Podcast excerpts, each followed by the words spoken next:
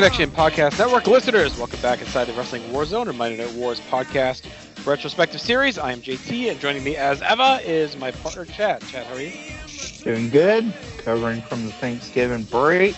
Always a mm-hmm. fun week. I know it's one of your favorite weeks. Yeah, yeah. And it's funny because this year I, I did pretty well on Thanksgiving. I really worked hard not to stuff myself. did okay.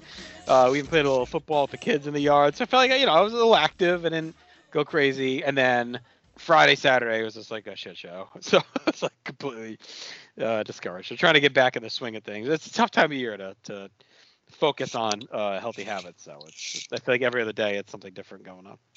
My uh, gastro was not ready for Thursday.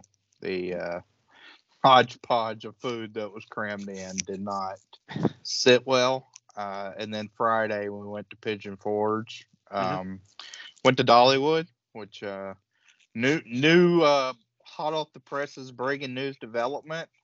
Uh, your boy is all in on Dollywood. I'm, Uh, I'm now- tur- Are they only open nine to five?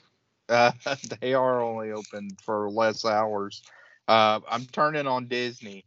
You're done. Going, uh, it's it's just cr- it's crazy, man. When you think about it, uh, when you start looking at like the uh the money proposition. Mhm. So so like at Dollywood, we went uh, this weekend. We only had two day passes, but ended up upgrading to season passes for me and the boys.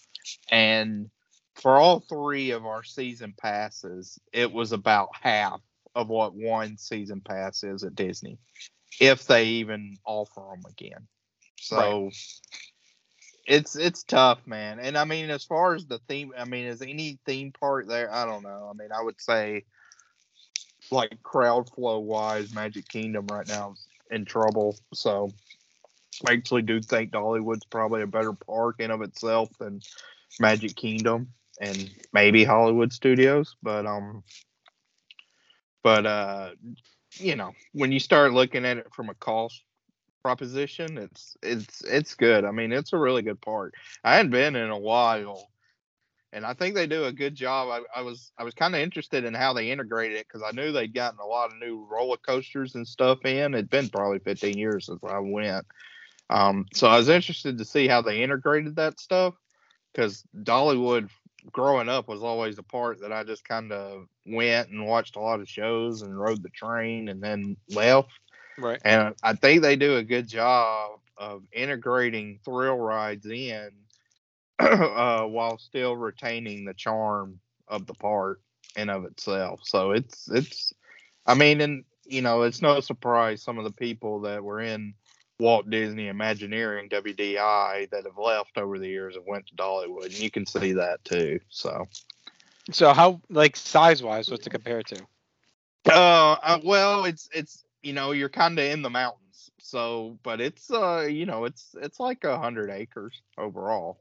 Um, Mhm. now some of that's mountains, but it's it's a, I mean it's a legit park. Like, and they're expanding too. Next year they're building a new coaster. Um, they just built a kind of family friendly area that had a, uh family coaster ride and a couple other uh, fun rides for like five through eight. You know, like the the um, the ship that goes up and down, that kind of classic carnival type dragon ship that will go up and go back. That was in there, and a spinny ride. I mean, it was um, there was a lot to do. I I thought they did a good job. If on no matter what your thrill level was, you had options. I rode Thunderhead, which is their wooden coaster at night uh, which goes about 55 miles per hour, and it was terrifying. Like you could not see anything, and it whips around and kind of folds in on itself. It was a wild ride. It was pretty fun, um, but all like I said, terrifying as well.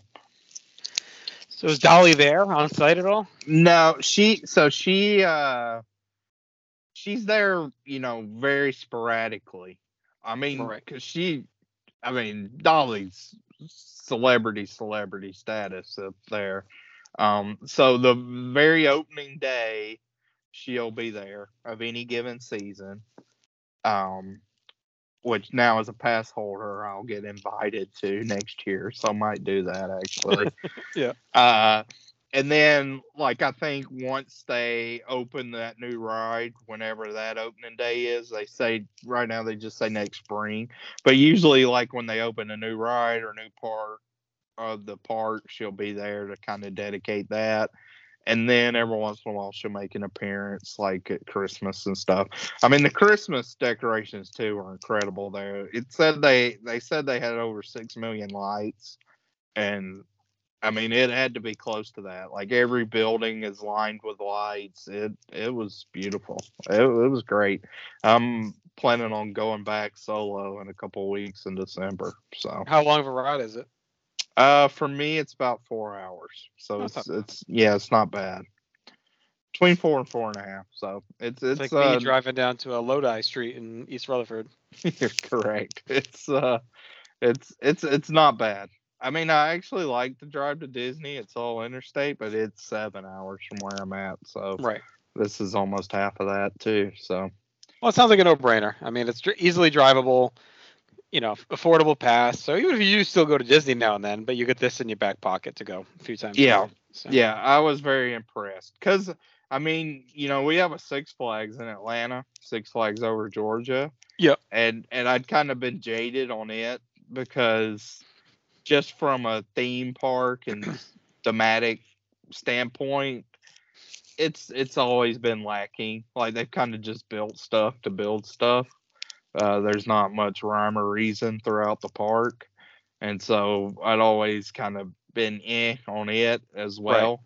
Uh, so I was kind of thinking Dollywood might have went the way of that, but it hasn't. So, yeah. Yeah, I'm not fan. the biggest Six Flags fan. I haven't been to the one up here in a while though. Um, so maybe I'm due for for a revisit. It's been a bit. We did go to Canobie Lake Park a couple years ago. That's kind of more like a junior park. Um, that's good for kids, but yeah, Six Flags has uh, been a minute. I'll have to Is- because she's she's super into rides. Like for my son, it's gonna be less so, but so like Six Flags, I think she would be way more into it because she she loves like all rides now. Is it what Great America? Is that the closest one to you, or Yeah, is that the one in Springfield? I don't know the name of it. uh, there's one in New Jersey. No, no, the- that's it, it's the one in oh. Springfield, Mass. Or Agawam. Oh, okay, I think it's the one. I think it's at Agawam. okay, got you. It's uh, Six Flags New England, Springfield. Uh, another one in New Jersey. Because once I rode that wooden coaster Thunderhead, I went down a rabbit hole of like Yeah. best wooden coasters on YouTube and all this, and like planned a little itinerary. And the uh, the Six Flags in New Jersey has El Toro that they said, you know, it was most of the time in the top three or five on the YouTube videos that I watched on the best wooden coasters in the world. So that seemed cool.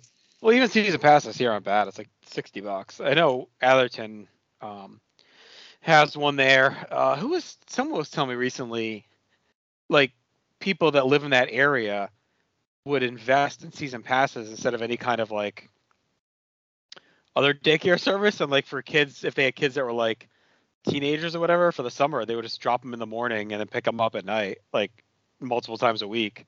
And it was worth it for the 60 bucks, like just to keep them busy during the day in the summer, just go drop them there Mhm. and it was paid for. But um, I've never been to the New Jersey one. This one is probably about an hour 40 from us. The Okay. One. Yeah. So, but I, I, I don't know the last time I've been. I would say it's been at least, honestly, it might be almost like 20 years since I've been there. Well, if they ever do, if they do Mania in Nashville, like what may be rumored, it's not the closest drive, but it might not be, you know, might not be the worst thing to hop over to Pigeon Right. Forge for a day or two. Mm, Mark it down for 2028, Yeah. wherever they're going. Uh, all right. Well, let's, let's head back to 1996. We'll focus on that. We are one night removed from Survivor Series.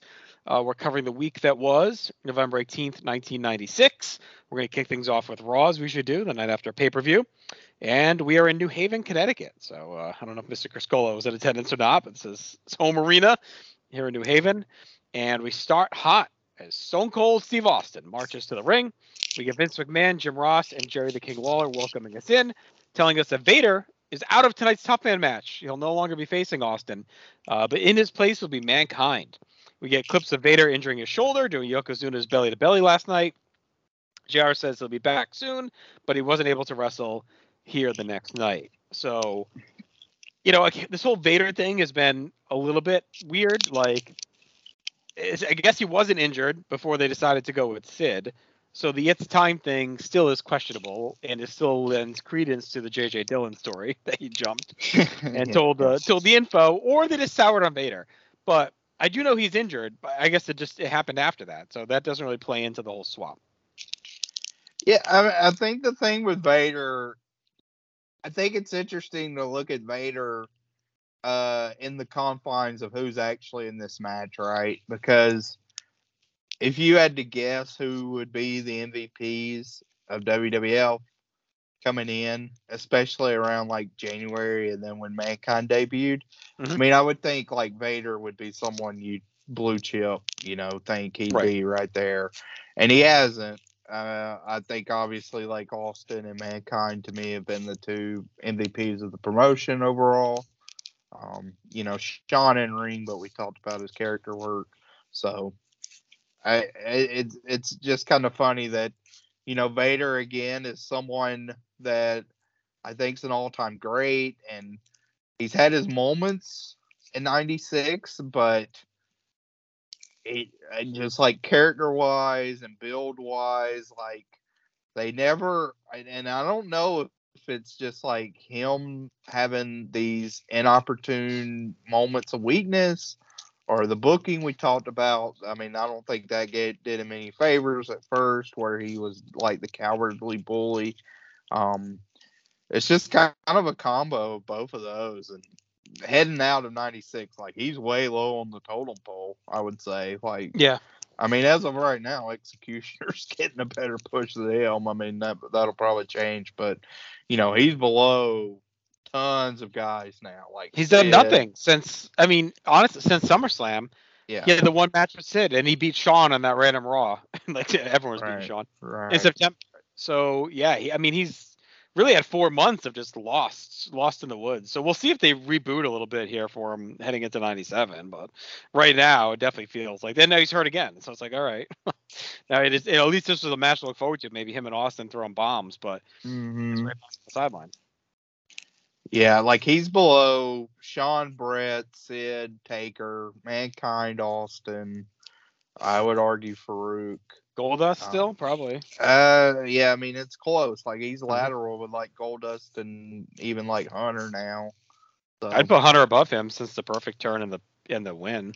yeah, it's it's a it's a real interesting case of what's happened to him and his kind of de-emphasization, uh, the point of emphasis throughout the card with Vader. Yeah, yeah, it'll be something to follow over the next couple months here.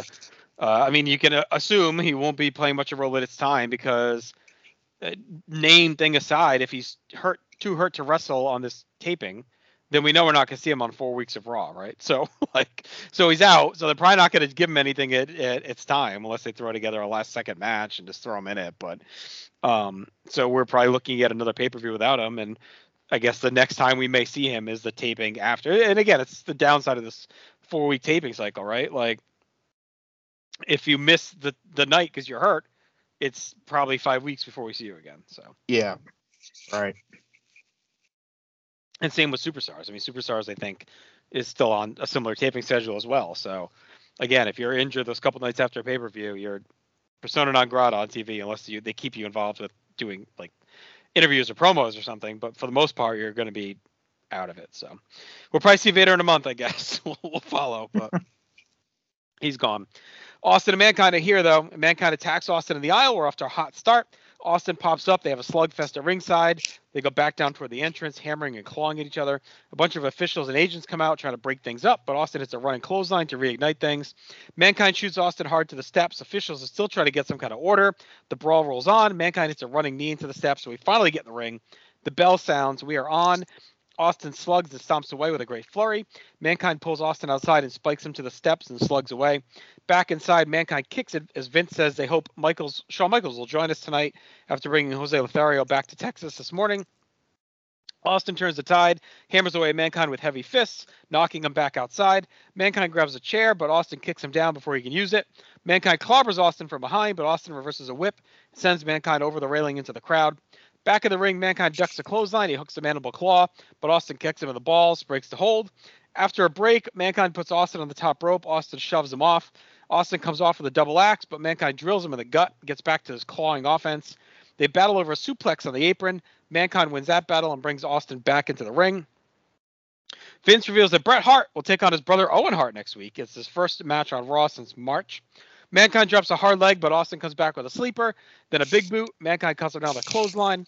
Austin blocks a pile driver. He dumps Mankind to the apron, but Mankind snaps his neck across the top rope. Mankind goes up top, but Austin catches him with a flurry of punches, yanks him hard to the mat, stomps and chokes. JR says the ref has been told to let this go. It's a tough man contest. Austin knocks Mankind outside. Mankind throws him into the steps and chokes at him. Austin hotshots Mankind in the railing. We head back inside. Austin snapmares Mankind down, hits a middle rope elbow for two. Austin barrels into Mankind and knocks him to the floor. Paul Bearer is gone and he comes back out with the Executioner, who gets in the ring and hits Austin for the weak disqualification. Executioner Mankind double team Austin until Undertaker comes out to make the save. Austin then knocks Taker over the top of the clothesline. Taker's not happy, gets back in the ring, but Austin takes off. Uh, so all in all, I thought this was a pretty fun brawl. Uh, it had a new energy and style we haven't got a lot of. Good positioning, starting a live show with a hot brawl between two guys that are, you know, two of the top guys like you just mentioned. You can tell they're trying to twist the house style a little bit too into more of a hard-hitting athletic matches, less of the kind of the, the slower pace we've seen a lot of throughout 95 and 96 this is a good way to set that tone. It was well done. I think the ending was weak, but I mean, obviously, you're not going to have Austin or Mankind lose two, two nights in a row at this point. Uh, it's just Executioner so soft. Like, I just would have had Taker come out instead of Executioner and just like he's so pissed at Mankind for attacking him the next the night before, just come out and attack Mankind on the floor, and then Austin gets mad and knocks him out or something. I think that would have been fine. Uh, so I went three and a quarter. I, I thought it was a, a fun start to Raw. I'd like them to do more of these if they could and emphasize more of that brawling style, hard hitting style. You know, APCW a bit maybe in their approach to be different than WCW and different than they've been in the past. Yeah, like I had uh, kind of been clamoring for a good Raw match, and I think this is it. Um, I, I thought this was the best Raw match we've had in quite a while. Yeah. I ended up going three and a half. Uh, it's always a match I'd liked, uh, but I, I just thought it was a good kind of template of a different style uh, match from what we're used to on Raw. It didn't follow the same formula. Even going into the first commercial break, like it was out of control, very brawly feeling. I, I, I thought it was a good way of uh, kind of synergy with Austin's new character within the confines of a match. Like the rules are a little relaxed, but uh, you know, it's still a wrestling match. You know, it's just a more brawling style. I I- think there's some nods of ECW in here, uh, with the way they were working. Mhm. Um, and and just overall, I, I mean, besides the finish, which the finish was what it was, I I definitely didn't think you were going to get a clean finish. I can understand how that could be a disappointment, but for Raw, I mean, it's been I don't even know. I mean, I don't know if I've given a match three and a half overall. Um, and it's probably like honestly a three point two five, but I wanted to give it the extra Right. push, uh, just because, like I said, I don't think like I gave uh, Bret Hart versus John Pierre Lafitte over a year ago on the 10 2 95 Raw 3.25. Um, after that, I mean, yeah, I don't, I don't know. I don't think it's happened in a long time. So I, I don't, it may not have happened this year. So so I thought this was a great. and Jannetty, July 1st. You gave it three and a half. There we go. So I mean, this is the best match that they've had on TV in five months. So Right. it, it was very fun, very fun. I would say it's one of the best TV matches we've had. I I, I would guess to say on Raw, it's a top, you know, probably three to five TV match of the year. Yeah. Yeah, I'd agree with that. It was a lot of fun. Um, and it was a good way. I like that they started the live taping with it. Like that that added to the atmosphere and the vibe. I think if you get this in week three, it's still probably good, but maybe not as energetic, you know.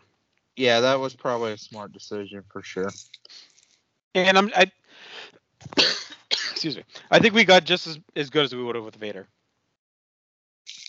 Yeah, I mean, like Austin versus Vader is a weird matchup that s- sounds great on paper, but I mean Austin versus Foley too. Mhm. Like they were around in WCW obviously a lot and just didn't have much interaction except actually when like uh Cactus Jack kind of was a quasi bounty hunter for the Dangerous Alliance in some ways. In early '92, they team up, so it's it's a cool pairing.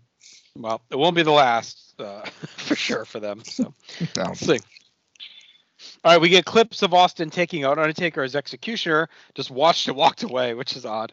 Uh, we then see Ahmed Johnson walking down out of the crowd to a pop. Sunny heads down to the ring to Vince and King's excitement. JR calls King Uncle Jerry, and he reminds JR of the kisses that he got last night from Sunny. Brings us to our next match, which is, uh, I think it's a rematch. I think we've seen this one before. It's uh, Farouk taking on Savio Vega. Sunny gives a big introduction to Farouk in the Nation of Domination. Farouk is carrying a 2x4. Clarence Mason uh, is with him. He's led out by PG-13, who are rapping. Just already a, a really cool entrance and game changer for them. We get the acclaimed Slam of the Week, uh, which is Rocky Maivia's debut offense and his big win last night. Ahmed is sitting up in the second bank of seats as Vega's arrived. We get underway with some heavy Farouk strikes. Vince says Jose is resting at home, and Shawn is trying to make it back to New Haven in time for the show. So he flew from MSG, got Jose settled in at home, and he's trying to fly back here to New Haven. So busy day for Shawn. Vega comes back with some right hands, gets a monkey flip. King is flirting with Sunny. Sunny's pumping up Farouk. Farouk takes over with strikes. Savio gets a cross body block for two, then a slam for two. Savio works the arm, gets caught in a leap, and Farouk buries him with a spine buster. Farouk hammers away as Vince says Ahmed's ruptured kidney is finally just about healed. Farouk gives the nation domination salute to Ahmed and then hits a suplex or two. After a break, Farouk is in a seated chinlock. Sunny invites King to come to her house to watch the Cowboys beat the Packers after the show.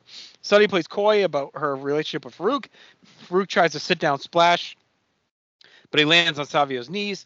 Vince totally missed what happened. He plays it up as if Farouk hit a lethal move, even though Farouk got hurt. He's, uh, I think he's distracted by King getting the invite to Sunny's house here. Uh, Vega eats knees on a splash. Farouk goes in on the back, but he drops his head. Savio spikes him to the mat. Vega loads a flurry. Farouk slams him and heads up top. Vega crotches him, heads up as well, tries a superplex, but they slip and fall hard all the way to the floor, which looks like it hurt. Vince kind of puts this over as another tough man type stuff. Back inside, Vega kicks Farouk as he dips his head, hits a spin heel kick, but Farouk ducks a charge. Vega flies to the floor. PG 13 attack. They hit him with the 2x4 and throw him inside, and Farouk covers for the win. Ahmed Johnson charges to ringside. He sends JC Ice flying with a slam, and then clears out the ring to a pop. Ahmed grabs a mic, vows revenge, and starts a "You're going down" chant, which is very infamous. Uh, the match itself was what you would expect, mainly plotting with a couple of highlights, usual Savio stuff. Farouk is just way too much stick in there. Uh, this should be in a better burial, a brutal dominant squash. Like two nights in, the nation presentation is great, but we haven't seen Farouk reestablished as a menace in the ring. Like he needed PG-13 to beat Savio. He Savio got a bunch of offense. Like if you don't want to kill Savio, just put Freddie Joe Floyd in here or whoever, and let Farouk just wreck him in like five minutes alone, instead of already str- scuffling in another boring match with Savio. So I, I didn't quite get the presentation here. I mean, if they want to book it like he needs the nation to back him up, like fine, I guess. But I think there's ways. I mean, the way he's talking, he's a badass. He's not chicken shit. So why we why we need you know these two scrawny white guys to do his bidding? I'm not sure. Uh, so anyway, I like the I like the overall presentation of this gimmick, but in ring we have we haven't seen a change in two nights. So I want to start in three quarters. I found the match to be pretty boring until the finish. Yeah, star and a half. I agree wholeheartedly with what you're saying. Uh, that's the the main issue I have is Farouk with the entrance and the the look is there. Like it's awesome. The entrance rules. His his color scheme looks great with his new gear and whatnot, and just the way he presents himself, stature wise, it works. Uh, and then the bell rings, and yeah, he's he's working underneath and doing chin locks and relying way too much on PG thirteen to help him out, and it, it gets very muddled.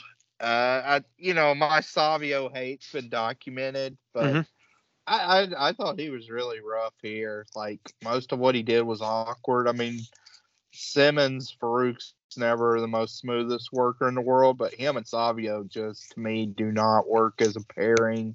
And it's not one of those like, well, it's ugly, it's so ugly, it's good because it looks like a real fight either. Um, that that botch from the top rope looked really scary, and the match itself just felt very clunky and disorganized. And even some of the other aspects of it, like Ahmed in the crowd, I, I don't know. I, I guess he probably didn't know when the camera was shot on him. But a lot of times when they panned to him in the crowd, he looked like very nonchalant. And I think for someone that's like wanting Right. to exact revenge, like he, you know, Standing basically like sitting there eating popcorn, like smiling and waving like he's at a parade. It was Right. a, a weird demeanor on some of that. Well, they should have had him more like. Yeah, I mean, they should have had him maybe sitting. Maybe not sitting, but like maybe more like held back by security or like yeah, he, he's there and there's like a wall of security around him, so he can't Yeah. break free, you know, versus him uh just standing freely on his own. Like that, Yeah, that goes against everything we've seen. he's just like sitting there taking the match in till the very end. It's it's weird. Uh, only other note I had is I, I do think Sunny as a broadcaster has grown a lot. Like I've enjoyed her the past I you know as as long as that match was that she commented on Survivor Series. Um, I, I feel like she fits well with the booth and Yeah. works well with Ross now being more of the straight man too. Um, it's it's a good kind of counteraction to you got Horny King, you got Vince kind of you know doing his thing, and Ross and Sunny can play off each other as well. Uh, so four four feels like a crowded announce booth, but it works Mhm. here. Yeah, I wonder if I mean because they definitely seem lost with her overall, like what to do. She's not Yeah. much of a manager anymore. She's just kind of a personality. They're teasing that she may get back into managing. Um, I guess she's almost just like a jack of all trades at this point, but I, I think talking is like her specialty more than anything. So I, I would try and find a room in the booth for her, like especially with Perfect gone too. Like put her on Superstars or put her here, maybe transition JR off and just have him do like one match a week, like the main event, and she does the rest of the show or something like that. You know, I think it would keep her front and center, and she's really good at it. Like that's that's her strength is her ability to talk. She knows wrestling. Like that's if you're not going to have her be a valet, like I think it's the next best use for her.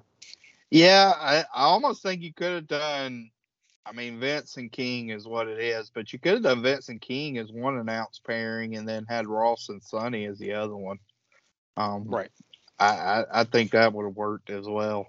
Yeah. So, I Yeah. mean, at this point, Vince probably just could have went away. I mean, I think you could have done, even if you'd have done like King and uh, Ross now that on one, and Kevin Kelly and Sunny on Right. Superstars like that. Yeah, could have done too. that.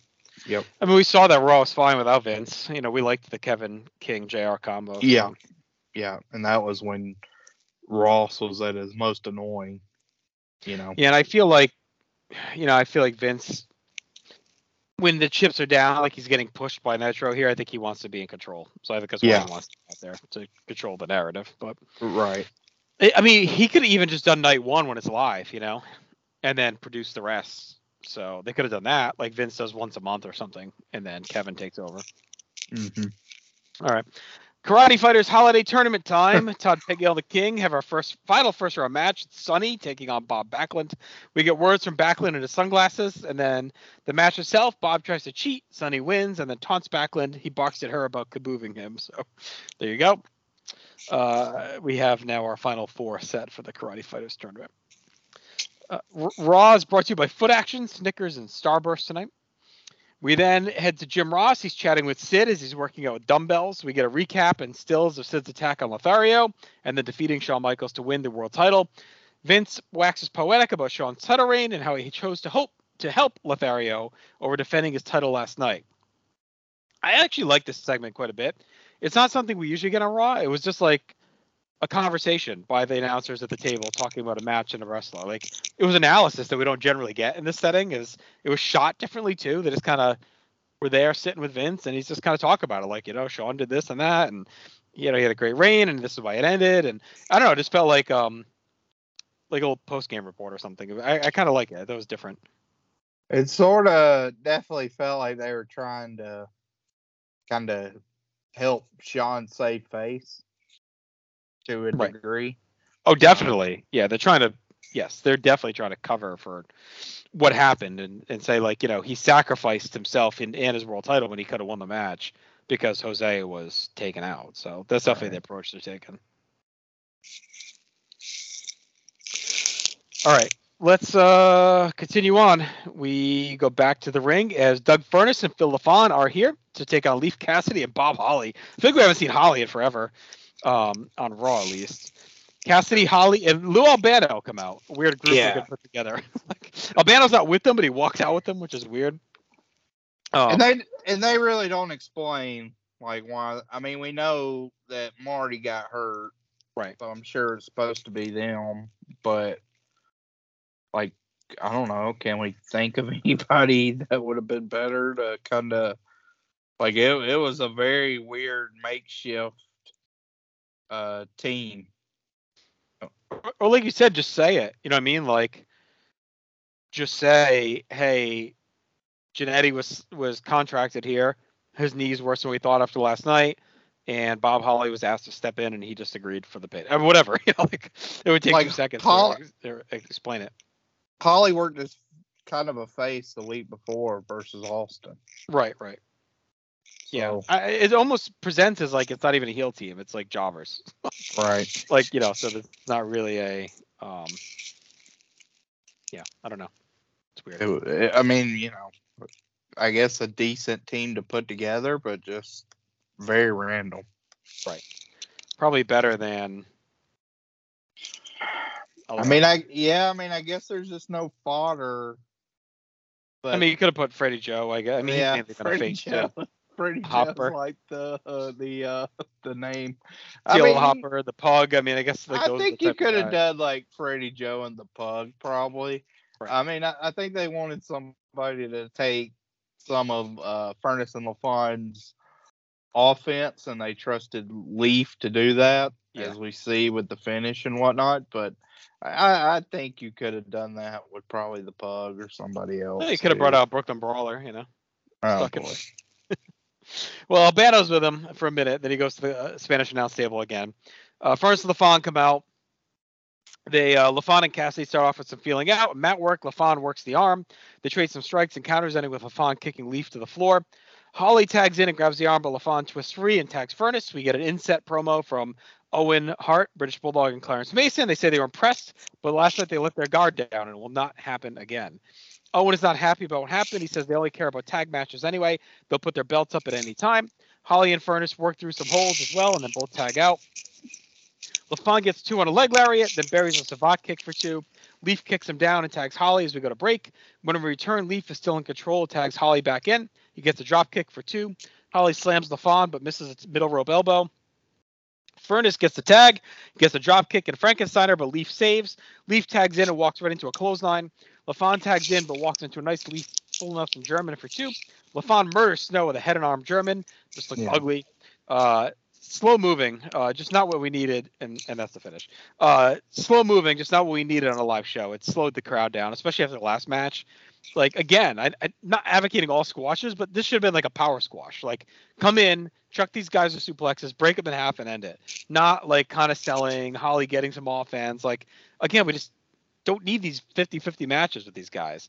I don't know why they're doing it. They feel like because the Nitro has competitive matches, they need to. But when you're trying to get these guys over, it's just not what we need. And that's why you have guys like Holly, like Freddie Joe, you know, like even Savio at this point. that's why we got these guys is to be names, but really put over the stars, not go 50-50 with them back and forth, especially new guys are trying to get over.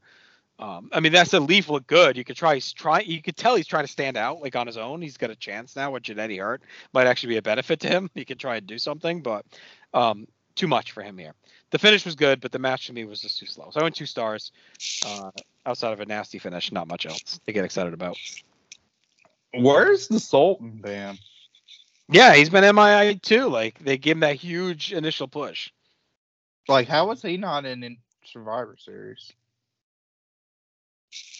Yeah, I, I think he wasn't he in the was he in the free for all match? Oh, he may be in the free. I think he was in the guns right.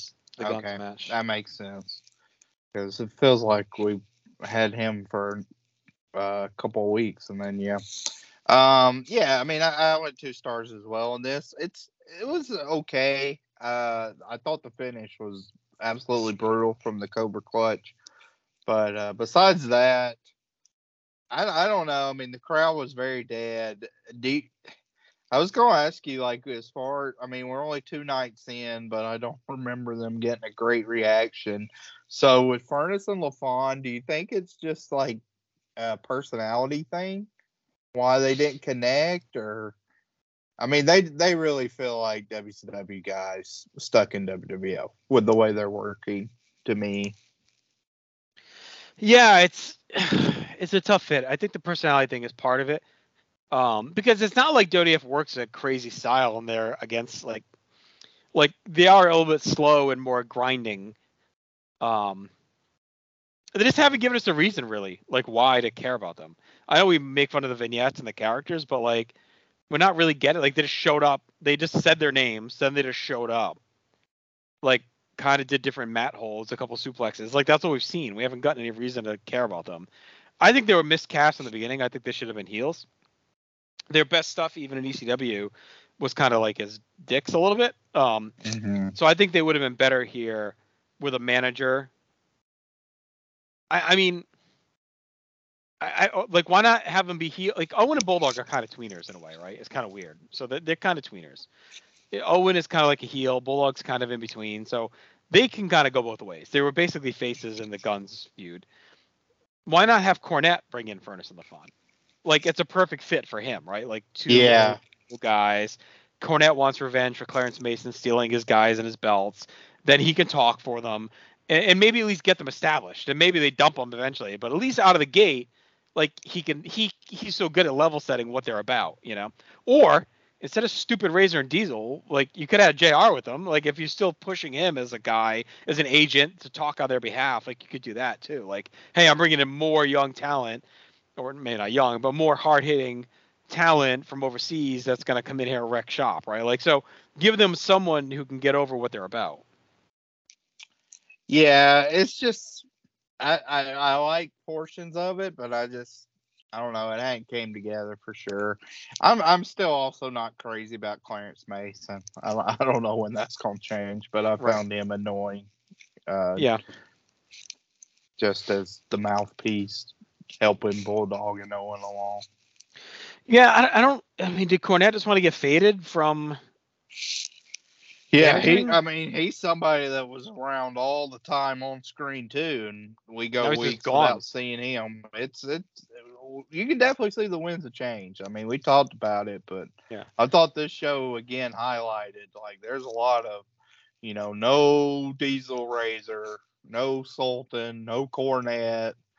Uh, Vader's hurt, so he'll be gone. So a lot of these guys that from SummerSlam to Mhm. now kind of had a chance and were given opportunities. There was no mention of them here.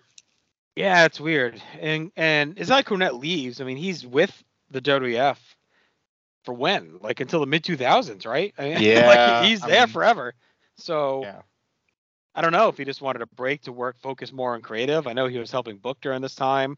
Um, I don't. I really just wanted him off TV. He'd been on so much over the last four years. I mean, really, since he debuted in '93, he's been constant. But Mhm. I, I don't know why they took him with, off of Bulldog and Owen. I think he could have just stayed with them or done something like we just talked about, like have him bring out Furnace on LaFon for revenge, and and then go from there. Uh, Sultan was in that free for all match. He eliminated Aldo, but got pinned by Jesse James. oh. God. So he's he's Yeah. I, I don't I don't know when Real Double J's album's gonna come out, but it's also been a couple of weeks since we heard anything from him too. gonna be a minute. Yeah. Uh, Sid heads to the ring to a big pop. He's feeling himself as world champion. During the break, we get a shilling from Doc Hendrix of a plaque with a picture of Sid. Comes with a slice of the ring rope from MSG, $59 plus $8 shipping and handling. Vince plugs in your house coming December 15th from West Palm Beach. JR's in the ring. He hypes up Sid, talks of the big controversial title victory and the fans at MSG cheering him. Ross said, uh, many have said that Sid was too unstable, but here he is. He's done it. Sid has no words for Shawn or Jose or Jose. He has respect for Jose, but he got himself involved and became part of the game, and then misery came with it. Ross asked about a rematch for Shawn and Sid says if he wants one, he has it, and he'll just beat him again because he's the man, the master, and the ruler of the world. JR then names a bunch of stars who are lining up for shots. Sid says first he has to face Bret Hart. It in your house. JR says, Will you be a fighting champion? Sid said his plan is to retire, or, or he was going to retire, but the people called him back, and now he's world champion, and he's done it for them. And because of that, he'll be a fighting champion. I think this is a pretty good use of JR. Uh, I think he does a, an overall good job here. Uh, Sid says Bret is trying to make a reputation by going through him, but Bret's comeback is going to end on December 15th. He calls him Bret Man by accident. Uh, says he'll be standing tall that night as well. I, this is a good Sid promo. Kind of mixed in his, his best of hits, had the intensity, had the slip ups, but it's believable. Uh, no Michaels tonight. I guess the plane didn't arrive in time back to New Haven, so we don't see him. But again, this is fine as like kind of a state of the union from a new champion, and this to me is a much more preferable use of Ross than being an acerbic dick in the booth. So like Yep. the the investigative reporter, and you know we talked about the commentary options. Like then just put Sunny with King and Vince. Get she kind of flirts with King, kind of bickers with Vince. Let JR just be like the roving investigator, like Mean Gene. I mean, Gene was an announcer, but he was all over the fucking show constantly. Like, why can't Ross just do that? Like, give the reports, shill the hotline, do interviews. Like, there's no reason he can't be that guy for them at this point until they're ready to transition off of Vince. Yeah, and you could obviously bring him in for like an important match, like Austin versus Bret, like they do with Tanay too, and he could be like you know the expert analyst or something for like a big match that you wanted to call. Um, as a as a promo, I thought this was fine. I mean, nothing extraordinary. I I, I guess Sid was probably going to say Little Man, but he said Bret Man, which was uh Yeah. like you said, Hitman. uh, I don't know if you meant to or say Hitman. Hitman. I don't know, but uh, so so a little bit of signature Sid stumbling over his words, but he he remained on the track for the most part in this promo, and it, did, it didn't really break any new ground, but was a pretty good introductory promo to your new world champion. All right, so that wraps up Raw. Uh, pretty straightforward show, really. Like just Yeah. a few matches and the promo. So no real big angles coming out of this. We do set up Bret and Owen for next week, which should be fun. Um, so we'll see how that goes. So uh, awards. I mean, match of the night. Obviously, Austin Mankind. Yeah, Uh, moment. Ahmed. I had Ahmed cleaning house on the nation. yeah. I just did Sid's promo. I don't I don't think there's uh you know a lot really. Uh, MVP. I went with Austin. Yeah, yeah, agreed. Uh, any commentary notes you had? bef- besides what we talked No, nothing beyond what we talked about. Uh, no shots fired. I don't think we had any debuts, and no dropped angles. So that's it. Uh, I went five and a half out of ten. It's kind of a middling show, not the hot show you'd want coming off like a major pay per view. And also, when you consider the match it opened with, Vader, I mean, uh, Austin Yeah. Mankind, it's it was disappointing from there on. So definitely, if you were to rate it after that match, or if you were thinking about your grade after that match, you're thinking, oh, this might check in as like a seven. You know, I mean, like a, a higher end Raw, but it really kind of hit the wall after that match. Yeah, I actually dropped mine down as we talked it through. I'm at a five and a half too. I think I was originally at a six just based off the the first match. but they really did kind of limp to the finish after that. I mean, the Sid promo's fine, but um, it, it, did feel like after that first match that if you were a channel flipper on this night, Mhm. it would have been pretty easy to kind of put the remote down and focus on Nitro. Yeah. After Austin versus Mankind. I think one of the interesting things when you when you think about the structure of these shows, we talked about the structure a bunch, right? Nitro, the way it's set up, can feature their stars every week. For Raw, it's tougher, right? Because you're taping four hours in a night, so you're not going to have Shawn wrestle every night, every week. It's just you're not going to have him wrestle four times on the taping. Whereas Nitro, you get your stars wrestling every week because it's new every week. So Luger can be on every single week, and you know whoever else can be on every single Harlem Heat, and and, and Jarrett and Flair. Like these guys can wrestle every week because it's it's just a new taping. That's another way that this taping cycle kills the Dirty F because you're just not going to have these guys wrestle generally more than twice at most, right? Like you may see a guy twice in a cycle. Other than that, you're probably not going to see them again. You're not going to see Owen Hart wrestle three times in four weeks on Raw. So it limits their usage of guys. Like this Raw could have been awesome if they come out of the gate with Austin Mankind and Bret versus Owen. You know what I mean? Like that's a huge Raw right there off the gate. Mm-hmm. And then, but then they're limited because what do you do next week? Okay, well you can't use those guys again. But they are starting to have a deeper roster. So then next week do Undertaker versus British Bulldog, and all you know what? Like there's ways you can beef it up and have guys maybe still wrestle two to three times. But Yeah, it's also one of those things that I think we talked about uh, kind of internally with different chats and on the show is I, to me that emphasizes how in WCW it's not necessarily about the main event guys wrestling. You know, Right. like we hadn't seen the outsiders wrestle on Nitro all that much, if at all. We hadn't seen Hogan wrestle on Nitro.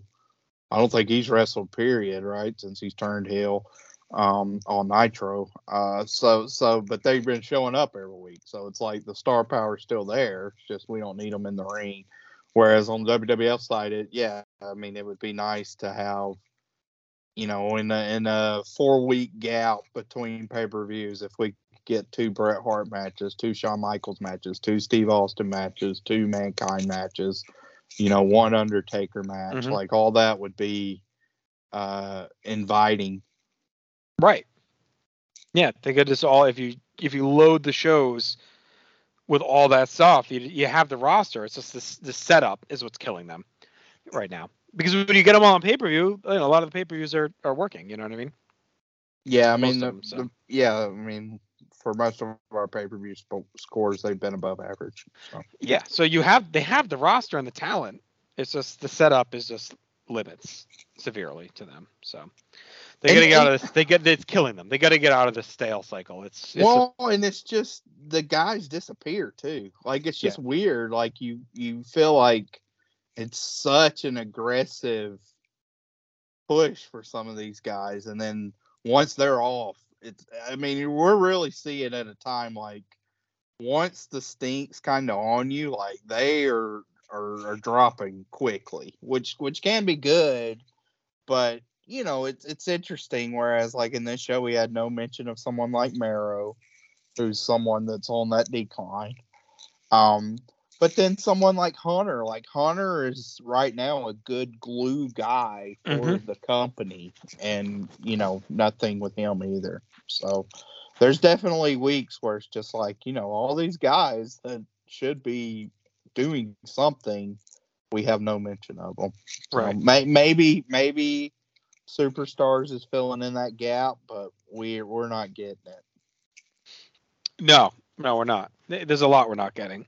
um, it just feels, due to the setup, Raw just feels more missable week to week. Yeah, Like you can miss chunks of it. It doesn't matter. Whereas Nitro has continuous story development or, uh, you know, great match on the show. Like one or the other. Usually you're getting just more stuff happens. It's more lively. So the Raw, I think, I think the biggest thing for WWF right now, they've re- rebuilt the roster.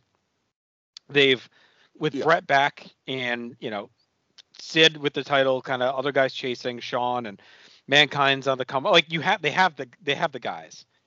Uh, I think I think a lot of stuff's in place for them. I, I just think this setup is really hindering them. I think they need to get out of this setup.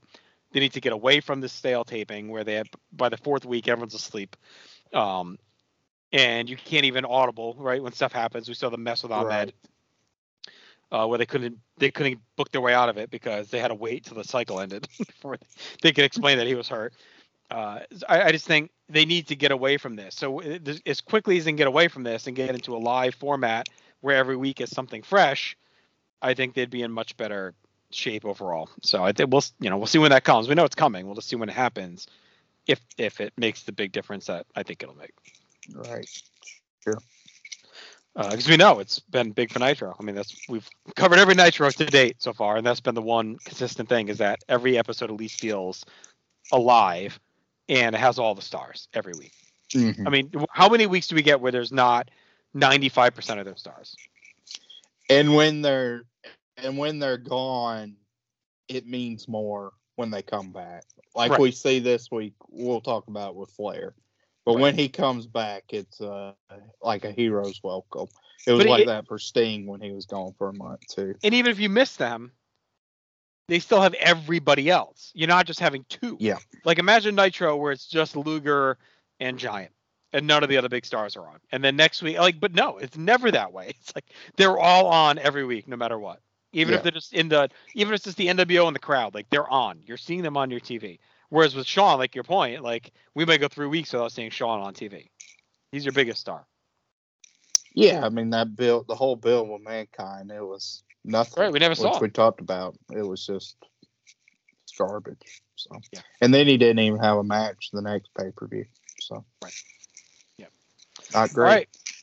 So we'll see how they continue to to you know flutter. Like uh, it's better. Like I don't know if it's better. Yeah, I mean, saying all that, there was, I mean, there was certainly positive on the show. Like I said, Yeah. that opening match is a positive Mhm. thing. Um, them pivoting quickly is a positive thing too. Yeah, It's just when will it come together? Yeah, So, there's a lot more at now. better to it for sure than where it was. So we're growing. I just think it's going to be now in this little bit of a frustrating stretch until they finally pull the trigger. Like Mhm. I'm gonna, I'm gonna say like between now and the Rumble, I think we're still gonna feel like this, where the pieces are there, we're close, but they need still need a shake up. I think it's after the Rumble is when the big shake up comes finally. I'm not saying everything's great after that, but I think it starts to at least mix things up. okay. So not bad, right? Like a couple months away. yeah. Uh, all right, why don't you take us over to Nitro? All right, so Nitro, uh, you know, this this kind of right away. They start with something different, where we we start with a cold shot, kind of a cold open. Right away, we see the uh, outsiders in the ring. Uh, high voltage is laid out. The Nasty Boys are laid out. Uh, Cyclopes in there. Uh, Galaxy is in there. Um, Bismarck so- is in there. Yeah, so they they've they've laid out a posse with chairs. Mhm. Uh, come to find out, on this Nitro, they started at eight fifty five or seven fifty five too. Uh, Bischoff trying to get the jump. that. Yeah, so they they got the jump on the jump. Um, you know they presented it, which I I think is leg- I think it's kind of coy how they present it with like you know, Tony explained this was a pre-show match, and they, you know, attacked them, and they wanted to show, uh, you know, they wanted to show it, so they kind of cut to it. I, I'd have been interested to see like what the lead-in show, whether it was a direct cut or if they just wrapped that show up earlier than usual um, to get straight to this. But but as far as a uh, opening, it was pretty jarring to see. Um, so then they hop outside to kind of where Tony and Larry are set up, uh, right at ringside, and uh, they grab the microphone. Nash grabs the microphone, and uh, he has a shot at Larry's attire. So nice to see you dressed up this week, Larry. That was funny. Uh, he tells Tony he doesn't see him laughing at him now. Nash says he can be deadly or funny, uh, and asks, "Do you want to pick up your kids?" Talking about Tony's uh, bad neck and whatnot. Uh, then Hall grabs the microphone, says he's heard how scary the faces of fear are. and that Meng and Barbarian are the two toughest guys in the business. Uh, come on out here and we'll slap that coconut breath out of you. So uh, another uh, great uh, uh, prejudice line from Mhm. Hall, but there you go. Uh, you know, uh, they say they can't have a pay per view in WCW without inviting the NWO. Um, and they kind of stalk off and say they'll find the faces of fear and take the fight to them. Uh, as Larry and Hall continue to stare at each other. Um, then, as they walk through the curtain, the faces of fear are ready for them and actually attack. Uh, Meng sends Hall into the table. Barbarian and Nash both pick up a trash can and hurl those at each other. And the uh, uh, the action spills to the outside the arena as Tony kind of very in a somber tone says we have to take a break. So I thought this was a really wild opening. Yeah. I thought this set the stage for a lot. It was unique. It felt fresh. Uh, there was a lot that I liked here. Like the outsiders were cool. Uh, but then I, I really liked the Faces of Fear taking the fight to Mhm. them. Like that's something we hadn't really seen much. And you know that they were waiting for them when they came through the curtain and didn't back down. So I thought that was refreshing as well. And of course, we're still planting the seeds between Hall and uh, Larry, which is just, I think, agree. they, they, I, I don't know why that dynamic works so much, but Yeah, it's it's always one that does. Like they always just work against each other. Well, the interesting thing too is Tony's, a, uh, you know, he's pissed here. Like, Yeah, you know, he asked Larry to step in uh, halfway through, and. Larry, Larry throws him under the bus because the one who laughed. like, like why am I? Why am I the guy? Because I used to wrestle basically. Like, why? Why is this on me? And Tony's not happy. He's like, you know, you throw me under the bus. You're standing here. They're out here for both of you. Nash is messing with Tony's hair the whole time. Uh, as as the NWO leaves to go to the back, Larry calls them cowards and paid thugs, and Tony's mad at Larry. He's not blaming them. He's like, you know, thanks for helping, basically. Thanks, you know, you stood there like an idiot while they're bullying me, threatening my neck. Uh, and then I, I like the brawl as well. Like you said, I like the face of fear going right at them. Uh, not something we always get with the WCW guys attacking. And I think it was a good reminder that the outsiders can be vicious and not just goofs, right? It was kind of like Mhm. I look like a clown to you kind of thing, right? Like, eh, you know, all's fun, funny, and jokey and uh, Satriales, but at the end of the day, Tony can still choke you out and kill you, right? Like, so they're not just out here being goofs; like they can still beat the shit out of you, and uh, you know, added a little heat to the match. So I thought that was really good, especially after last week, you know, or whatever the last episode was when they came out and we're, we're being goofy and funny. We were cracking up. That was hilarious. I, I think it was a good answer by them to show, like, hey, okay, that was fun, but look, we could wreck wreck house still too, and don't forget how vicious we could be in the ring. So I thought I thought that was good. Um, and we got more Tony and Larry to come. So do you want to get to that? Uh, well, just real quick, I, I do think it's important to note, and this is the attention to detail that you know WCW, you know, continues to kill it. So on this episode, with what transpires in this episode, the announcers and how they act when certain things happen carries a lot of gravity, right? Mhm. So you have this opening segment where the outsiders talk down to Tony and he gives a great genuine look of concern and pissed. Um, Yeah. you know, like it's it's a great duality that he has. And if you compare that to about an hour later, which we'll get to, but when Hogan comes into the booth and does essentially the same thing with Bischoff, there's certainly a different level of phoniness that you see through and how Bischoff acts compared to Tony when you see what happens at the end of the show. It's it's a great it's just a great contrast to show that like they're they're right on top of things and it was important to show. Um, and well, and I've I've given Tony I think MVP at least once, but I, Yeah. I think we undersell, and I think it'll give you more once he becomes the main dude the whole show. But I, I mean, he really is like a big part of Nitro, a consistently big part of Nitro. Like he is great at narrating us through the night.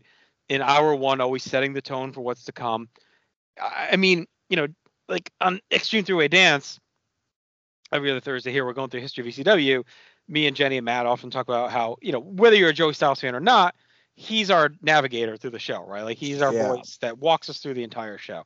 That's Tony here. Like Tony is our voice of Nitro, is our voice of WCW.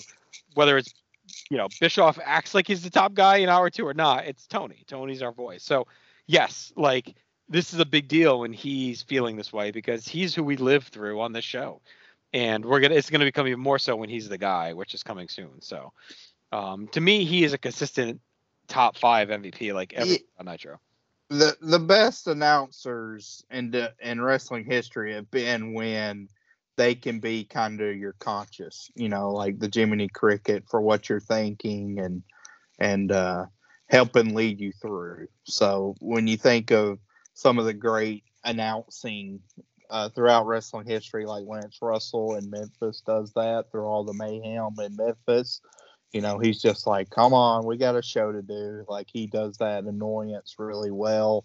Mhm. Uh, Ross in WCW, like in 1989, always carries a great like gravity of the athleticism and you know, like, hey, this is real wrestling, not the pomp and circumstances of WWF, which if you're a fan of WCW at the time, that really resonates. So Tony does a good job of that here. That like this is a attack on the company and my Mhm. livelihood as I know it, and he acts accordingly. So Yep. it's it's really good. Yeah. Uh, yeah, he's so, yeah. he's he's the best announcer of anything we watch consistently for sure. He's number one for me of, of all this. Uh, so we come back. We get the intro from Tony and Larry. They show stills, uh, photos of the outsiders attacking. They say they won't show the chair shots. Uh, then Tony kind of basically, Well, you know, actually, even before that, they say the Nasty Boys attacked High Voltage. Yeah. Um, first, and then the Outsiders came out. So that was interesting because I don't know what the Nasties are doing in here, but they attacked High Voltage. Um, and they say High Voltage face some of the Mexican superstars. That's how they present them. So not even. But Uh, good. I just was interested that the Nasties were involved. Well, and there's a comment from the Giant later on that Yes. kind of throws into that as well. So they tie everything together in this Mhm. show. Uh, so Tony then turns to the camera and says he doesn't want to be pushed around. He, like he said, he asked Larry, he's like, Look, you were a former wrestler. You know, I wasn't. I've never been in the ring. Why didn't you step in? Uh, Tony apologizes, says he has five children that he's got to look out for, and that Larry can handle the broadcast. And he stomps off. He takes off his headset, and Mhm. leaves. Uh, Larry's kind of dejected and was like, "Where are you going?" You know, like, "Oh, we'll just let Larry figure it out." Um, so, so I, I don't know if you had any commentary to add, but I thought this was cool too. Like, we hadn't seen that from Tony yet. He's pissed. Yeah, he's like, you're supposed to, you know, if we're not friends, you're at least you're a former world champion at ringside. I'm just an announcer. You're you're shit talking these dudes just as much as I am. You're you're saying I laughed. You know, you're out here every week calling them the New World Order and all this other like, you know, you're shit on them just as much as me, buddy. And like, you know, what the hell? And Larry's just trying to cool him down. He's like, "You're fine. We're fine. Nothing happened. Don't worry about it. Stop stressing." And he's like, "No, I'm not fine." And Larry says, "Look, you're fine, and I'm not Clint Eastwood." So he's like, "You know, I'm I'm old. So whether I was a champion or not, I'm not in my prime like these guys are." And yeah, he says. He's got five kids, a wife. He doesn't need this shit. and Larry, you want the big mouth? You can do play by play. So I thought that was like great. Like you're running your mouth. You know, I'm not. I'm not. Uh, uh, you know, I'm not innocent. I'm running my mouth too.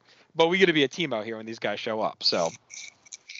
Uh, but he, this is like a big difference between him and Bobby. You know, like Bobby, we see is played more Mhm. as coward, right? Like, uh, he just runs away whenever they. come Yeah, as soon as they come out, yeah, he. yeah, this is more like he stood in the face, but in the end, he's like, I shouldn't have to do this.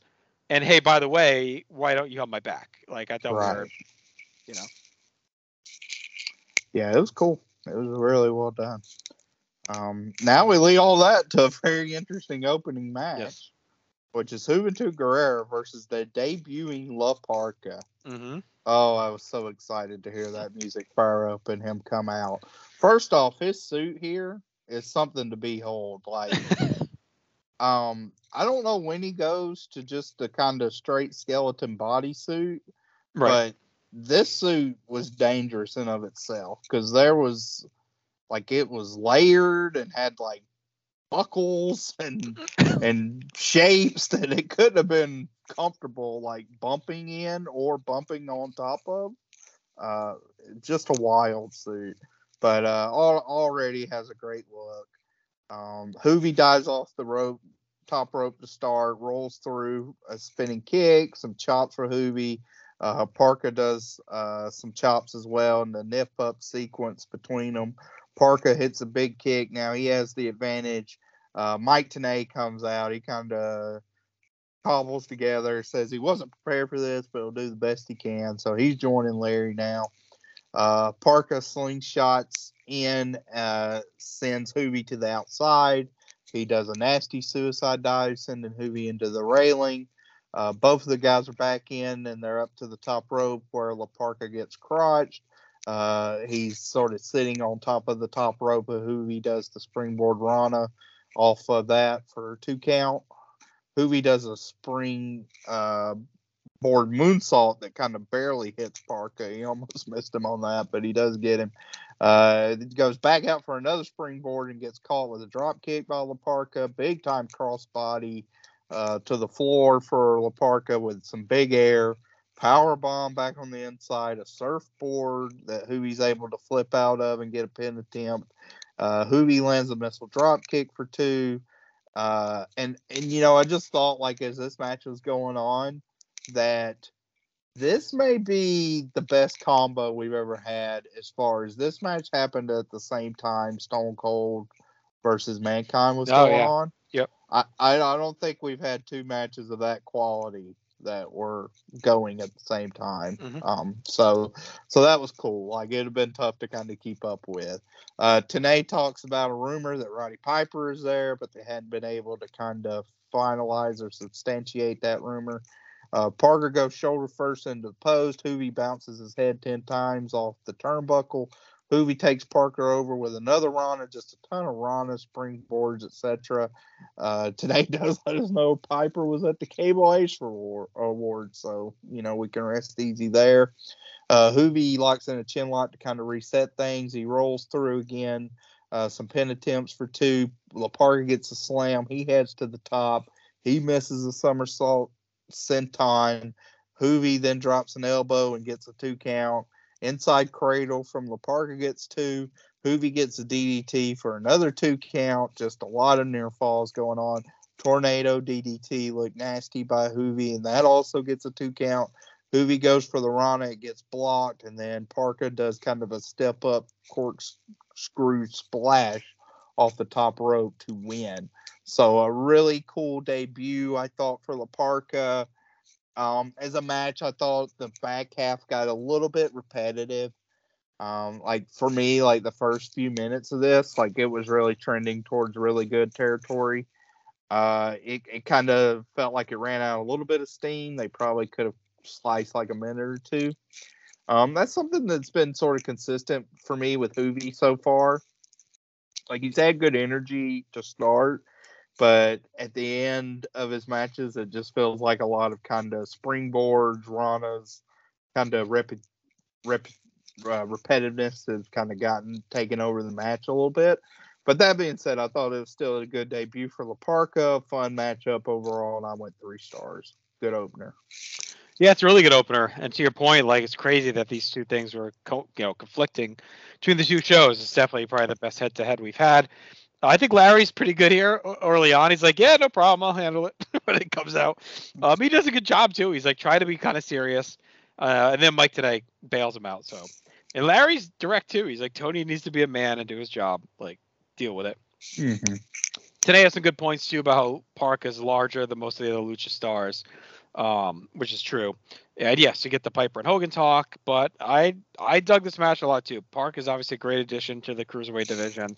We know he can work, and he stands out more than the others as well, just based on the the look and the size. Uh, the finish was good with the corkscrew plancha. It was a little bit slower than usual cruiser opens. The crowd got a little restless, but they gave him some time and they really varied things up. And I think it was a good match to to give time to because they really needed a minute to settle down and reset the show after what happened early on. So I thought it was good that they gave this some time to really reset things. Uh, the sh- the match itself was a good table setter. I think a tighter pace and a quicker you know quicker pace and a tighter match made it connect a little bit better. But it was Yeah. a good debut for for Barca for sure. So I went three stars as well, and it's good to see him here. I uh, and and we'll talk about it with this show, but I think overall it should be mentioned. We we talked about um kind of in the weeks prior how every segment's kind of had NWO involvement, Mm-hmm. and I thought this show did a good job of making the stuff feel fragmented. Like the announcers were still touching on stuff, but it wasn't dominating the conversation uh, throughout the matches tonight and if it really didn't involve anything with the NWO, like it wasn't, you know, they they weren't there, so you didn't have as much of the crowd like looking at the aisle and all that uh, as you had in prior weeks. So so I enjoyed that. Yep, Uh, agreed. Quick video package for Ultimo Dragon, which they say Ultimate in the uh, writing on the package. Uh, basically, just showing like him winning the J Crown um, to kind of set up why he has eight belts. Uh, and then that sets up the match tonight, which is Dean Malenko versus Ultimo or Ultimate Dragon. A really cool match on paper. Uh, we get a very quick Ray promo from backstage, just basically saying he wants the belt back from Dean. Not, you know, nothing much there. Uh, good chain wrestling to start. Ultimo gains the advantage. He starts kicking Dean down. Some quick pin reversals. Tiger suplex gets two for Ultimo. Dean clobbers him with a clothesline. Ultimo hits a jumping back kick but misses the baseball slide. Reversal on the outside sends Dean into the railing. Malenko follows Dragon and a back elbow sends Dean down. Uh, moonsault does miss for Ultimo, and then Dean goes to the cloverleaf, but Sonny uh, Onoo's on the apron. Dean kind of charges at him, and that sends Sonny Onoo flipping into the ring. Uh, Dragon gets back body drop to the outside, and uh, Randy Anderson kind of calls that a DQ for going over the Mm. top rope.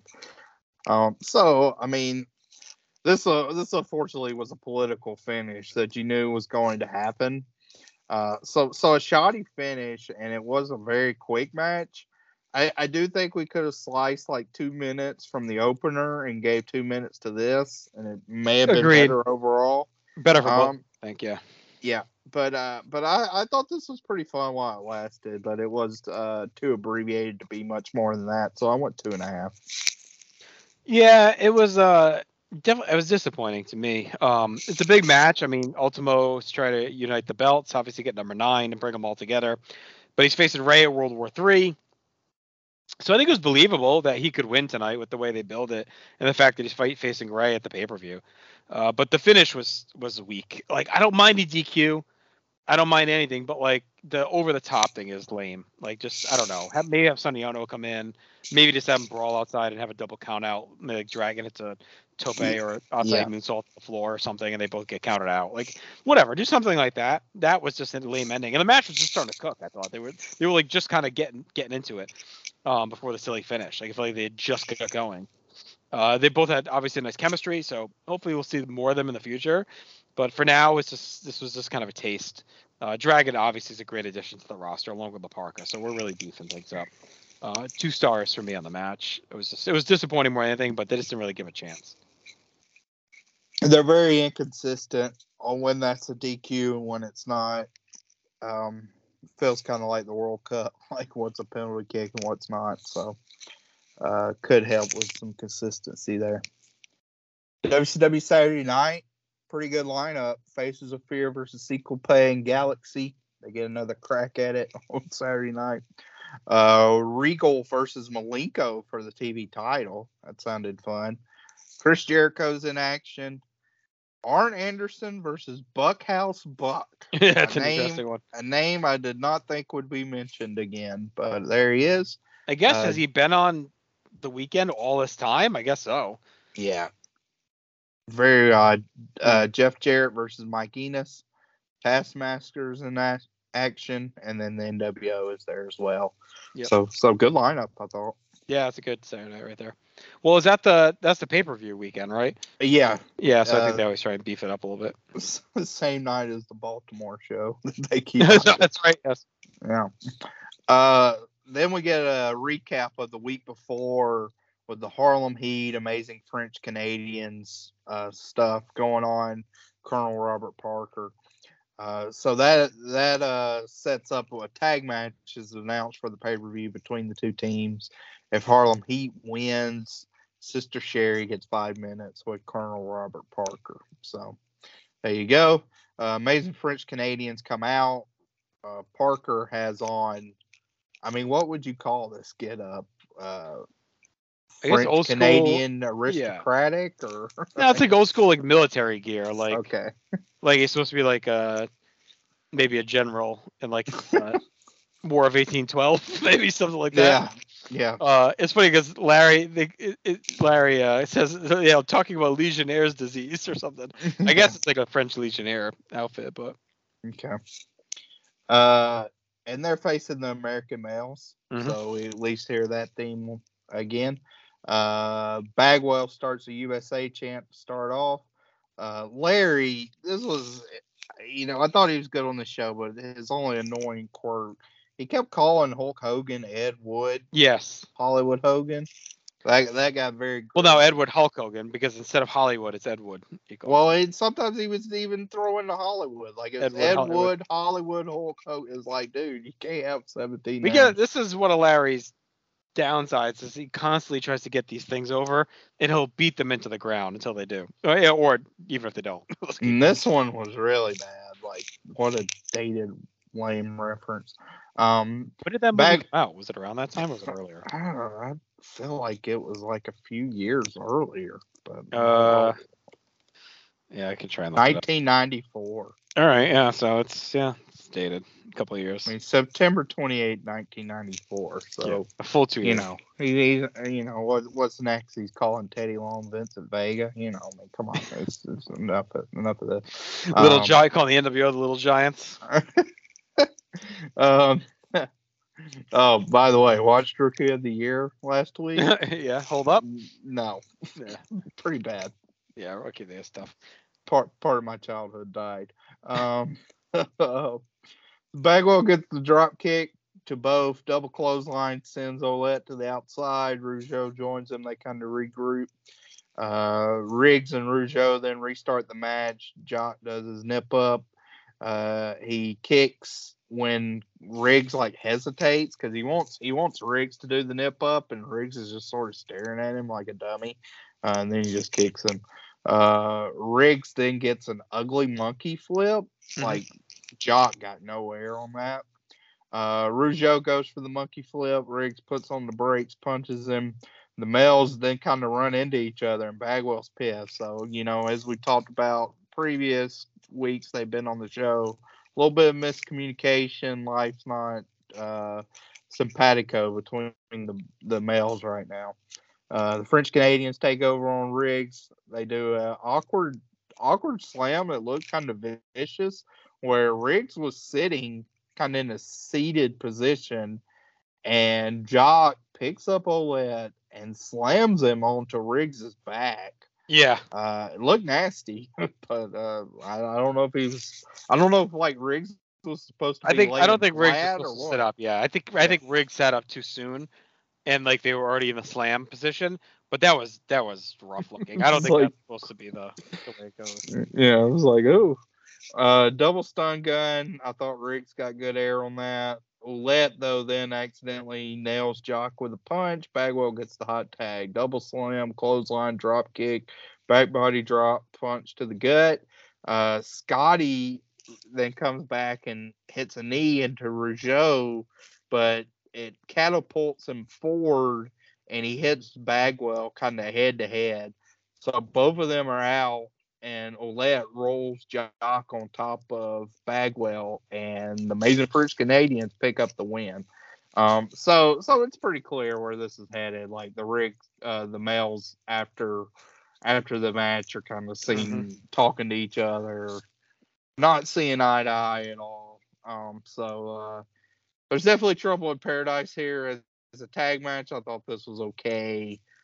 Um, you know, I, I don't think the reputation for Jacques Rougeau is really good anymore, but he's pretty bad. Like you chronicled it with the PTB stuff with the Mountie, Mhm. and this is four years removed from that run. Yeah.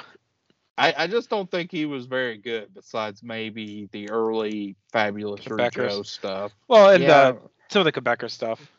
I mean, I just even in ring, I don't know. Like it to me, it feels like there's maybe a lot of weight put on one very good, you know, one to two very good tag matches. So I don't know.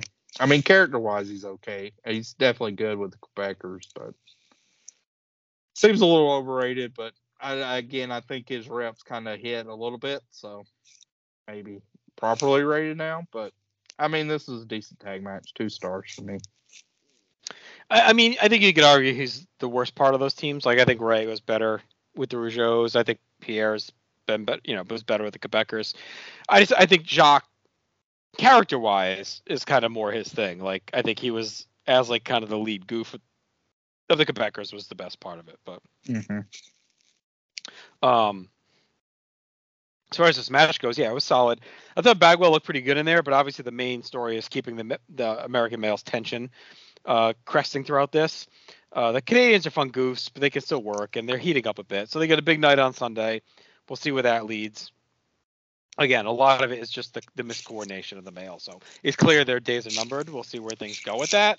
I think it's about time, and they've been together for what a year and a half or so. Like they kind of peaked a year ago. like Yeah. kinda- I think we're ready to give Bagwell maybe something a little bit more, or even Riggs, see where he can go. There's room for him, maybe the cruiserweight. So there's stuff you could do with them. Uh, I, I think the tag division is deep enough where we probably don't really need them anymore. They're not believable to hang with some of these other teams. So uh, the match itself is fine, two and a quarter.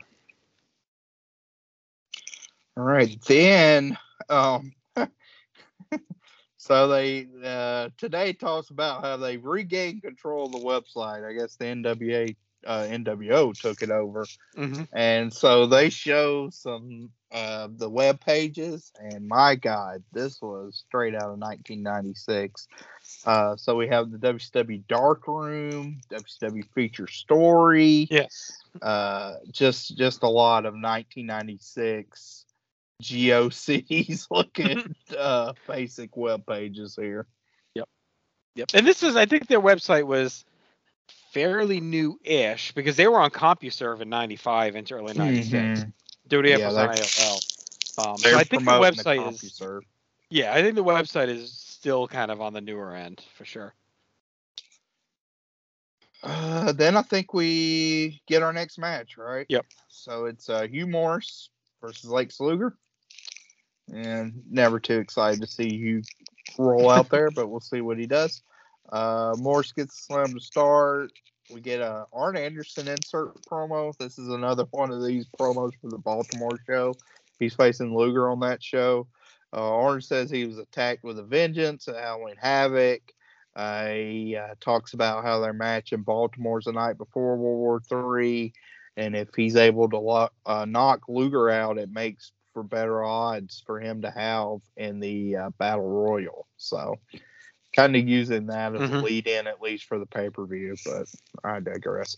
Uh, Morris gets suplex. Luger no sells it. We want Sting chants from the crowd. I think this may be one of the first times I've noticed it uh, that they're kind of starting to flare up in these crowds. Uh, we're told on commentary Ric Flair's going to be at that Baltimore show. I thought Hugh Morris got a lot of offense in on Luger, Yeah. uh, but again, like it's it- it's Hugh Morris, so the offense is bored. It's just kick, punch, kick, punch, kick, punch. Luger does his comeback, and then a, a pretty unfortunate finish where Luger goes to rag Hugh Morris. He kind of gets him up, but doesn't get it clinched really well. Uh, as soon as he lifts him up, Hugh Morris is practically like moving his hand to give up. So the referee signals, uh, it's Randy Anderson. He signals and says that's the finish. Uh, Luger looks pretty clearly flustered at that. Um, it was it was kind of a mess overall. So so as a match, I thought this was kind of a mess too. I mean, it's mainly just to say like, Luger's on a roll, but whatever. I want a star and a half. Yeah, star and three quarters. It was basically a semi squash. Luger's always got the energy and his aggressive offense is good. The crowd is super into him. He definitely feels like one of their biggest stars. again, we just don't get the focus. I mean, even World War Three overall, it feels it's been overlooked. You know, I mean, like we get a little bit of talk, but it's, it doesn't feel like we're really focusing on the Battle Royal a lot and like all the implications. We almost get more talk on Baltimore than we do about World War Three every week. So uh, it's it's weird. It almost feels like they're punting the show a bit and focusing towards Starcade. So we'll see if that continues, I guess, into the show. But I mean, it's this is the go home, and we're barely covering it at this point. Um, and like to see again more from Luger overall. Um, you know, Luger seems upset, of course, where you know he drops him quick. Uh, I, I don't know if he meant to hold him longer because Anderson says Morris tapped, and Lex kind of seems upset. Um, and Morris is actually, you know, obviously pretty heavy, so maybe Luger struggled the first time. Maybe he's going to try and redo it, but uh, Anderson just calls for the bell, so Lex seems a little pissed. So I don't know if they botched that up or what, but uh, star three quarter for me. I, I just, we need to see more with Luger here. Yeah, it, it looked like Luger wasn't able to like get the clinch on uh the head Right. as well as he thought. But yeah, like Morris, as soon as he got lifted, he was moving his hand to Mhm. tap out. So kind of sucked. Uh, interview Gene's in the ring to talk to Luger. This actually turned out to be pretty important. Um, So uh, Gene says Luger's on a tear. Luger says with World War Three coming up, he's uh, he's wanting to win it so he can go after Hulk Hogan. He wants a shot at that.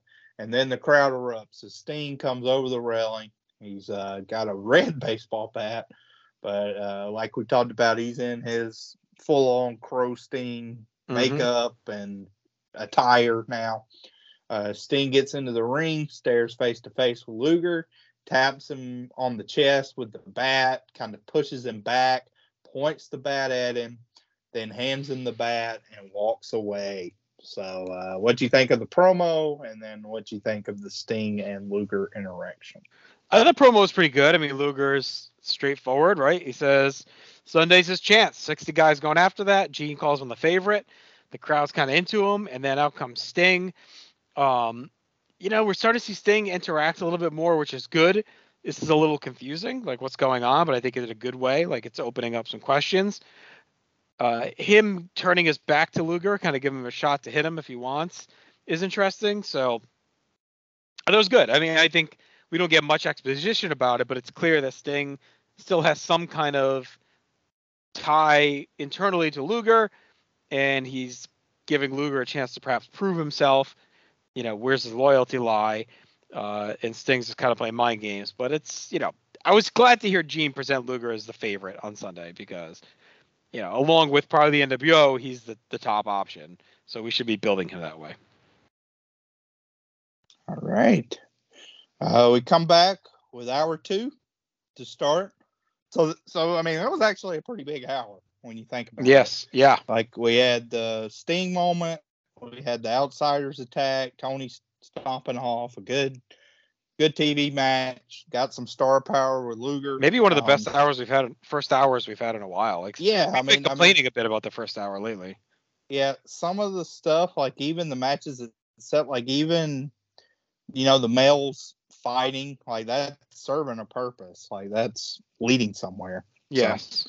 It's interesting. Uh, Eric leads us in. Then we see clips from uh, Nick Patrick and his attorney Sharp on uh, WCW Saturday Night, where uh, he's asked a question from Tony, Tony Schiavone's conducting that interview. So he asks a question to Nick Patrick. Sharp comes in, uh, interjects, says he's the legal counsel. Should be all inquiries should be directed towards him.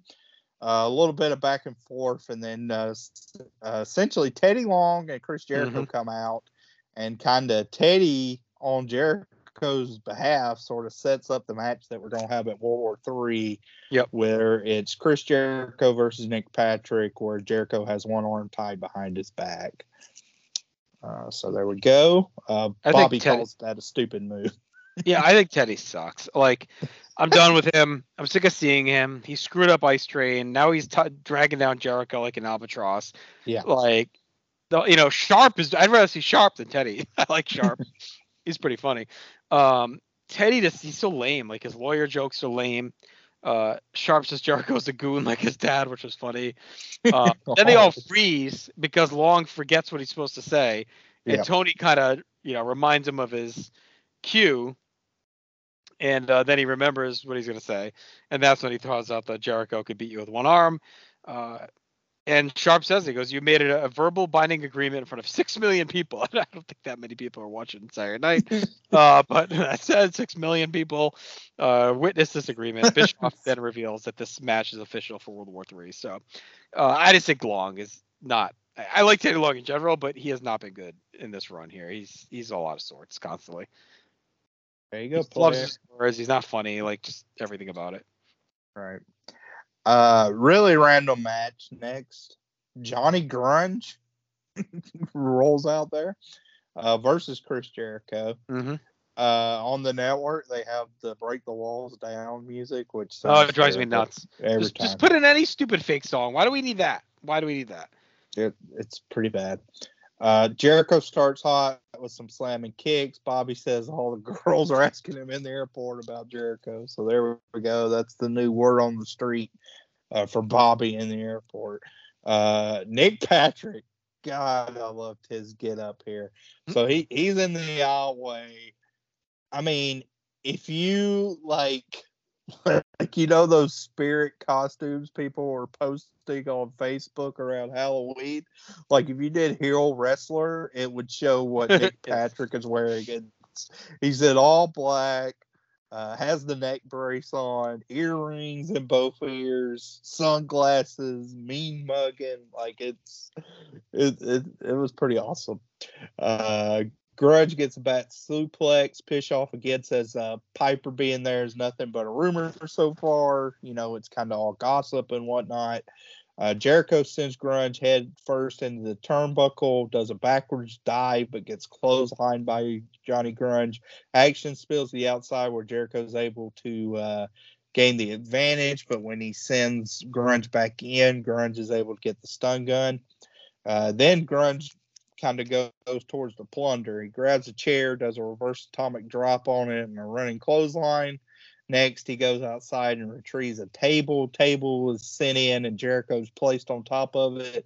Uh, Grunge has the chair, climbs to the top, but he misses an elbow drop and goes through the table. And then Jericho gets a missile drop kick for the win. So, I mean, this was all right, like as a match.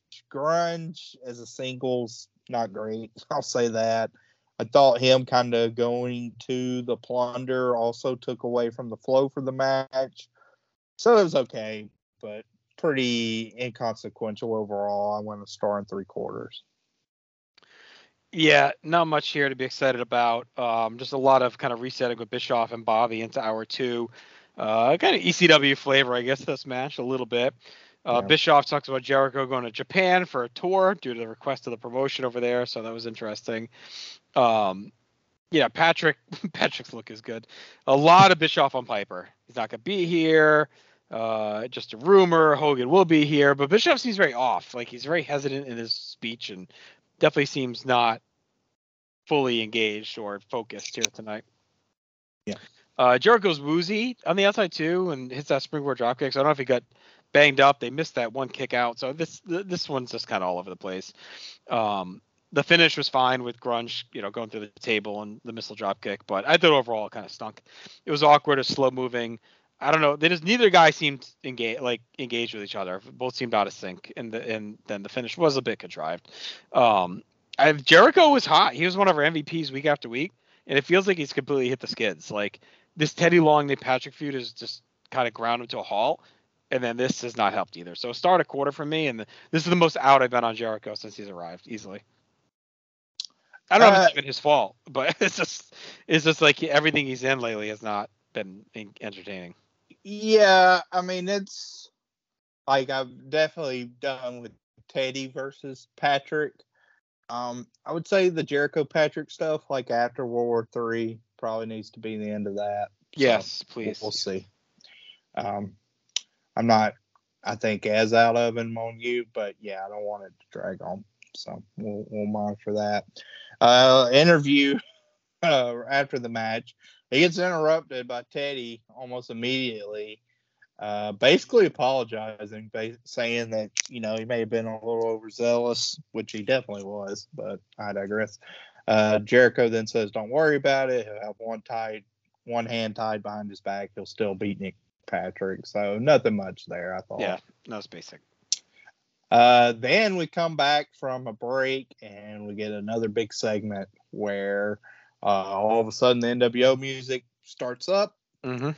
Out strolls an interesting grouping. Uh, Yep. It's kind of Hogan's crew that we've been seeing, minus the Giant. He has had the Giant there. Yep. But uh, it's Hogan, DiBiase, Vincent, and Miss Elizabeth in an NWO shirt over her dress. Yep. They come out unannounced. Eric says, Bobby bails, like we talked about. I'm out of here. Uh, Hogan gets the mic as he says, It's time for Hollywood, brother. Mr. Bischoff, you being the foundation of WCW, the NWO is here to set the record straight. He demands Eric to tell everyone he's a bigger star, a superstar and icon than Roddy Piper. Eric kind of feigns looking reluctant to do it at first, but he ends up doing it. Now he wants Eric to tell them that Piper is scared to death of Hollywood and won't show his face. Uh, Eric says not everyone would agree to that, but he does end up saying the stuff Hogan asked him to. Yep. Hogan then wants to uh, wants Eric to talk about how Hogan's 100 times richer than Piper, and uh, Eric does that as well. After that, Hogan says, "Now that everyone knows that Hollywood and NWO is running the show, carry on." Uh, as he walks off, Eric looks rattled in quotation marks and apologizes. So, uh, what do you think of this segment overall? I thought it was really good. I, Yeah. I, I, I, I think it. I think it works better when you realize what happens at the end um, of the show. I think you can go back and see this segment for what it is. Um, but but it's just a standalone. I thought it was effective as well. Yeah, it was good. Um, I, I liked the Outsiders one, Tony, a little bit better. This one almost felt a little uncomfortable with the way they're bullying Bischoff, but um, it was good. And I like Bischoff just being like, "Yep, you're richer than Piper." You know, like, is this what Hogan really wants? Like Bischoff just pretending like to give a shit. Like, it was interesting, but I mean, Hogan's just so delusional. If you both sit our bank accounts, Piper's a midget, and I'm a hundred times richer. Yep, Yeah. you got more money, Hulk. Yep.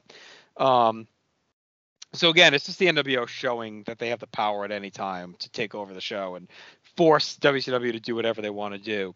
Um, I thought Bischoff was fine here. Like, you know, I'm not always the biggest fan of how he's been in these things, and I think it would have been easy for him to tip what was coming. Yeah, I, I don't think he did. I think he did a good job. Like, he didn't give a smirk. He didn't give a wink. Like, you know, like he played it like he's been playing it. So I thought that was pretty good, where they didn't really tip what was to come.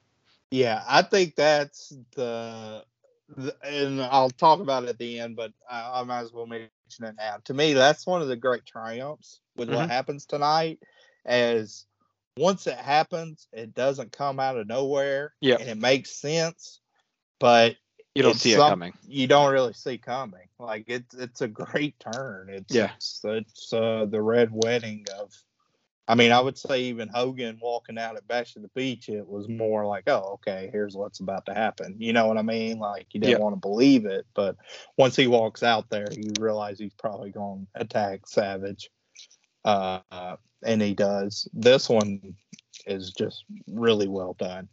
Um, then we get another piece that fits into there and also ties in another issue where Okerlund's talking to Diamond Dallas Page, comes out for an interview.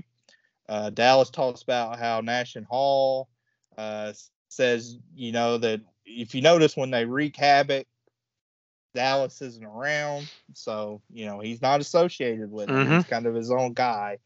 And then out comes Hall, Nash, Six, and Giant. Uh, Hall asks Dallas if he has his wake up call yet. Nash says, Hey, have you figured it out?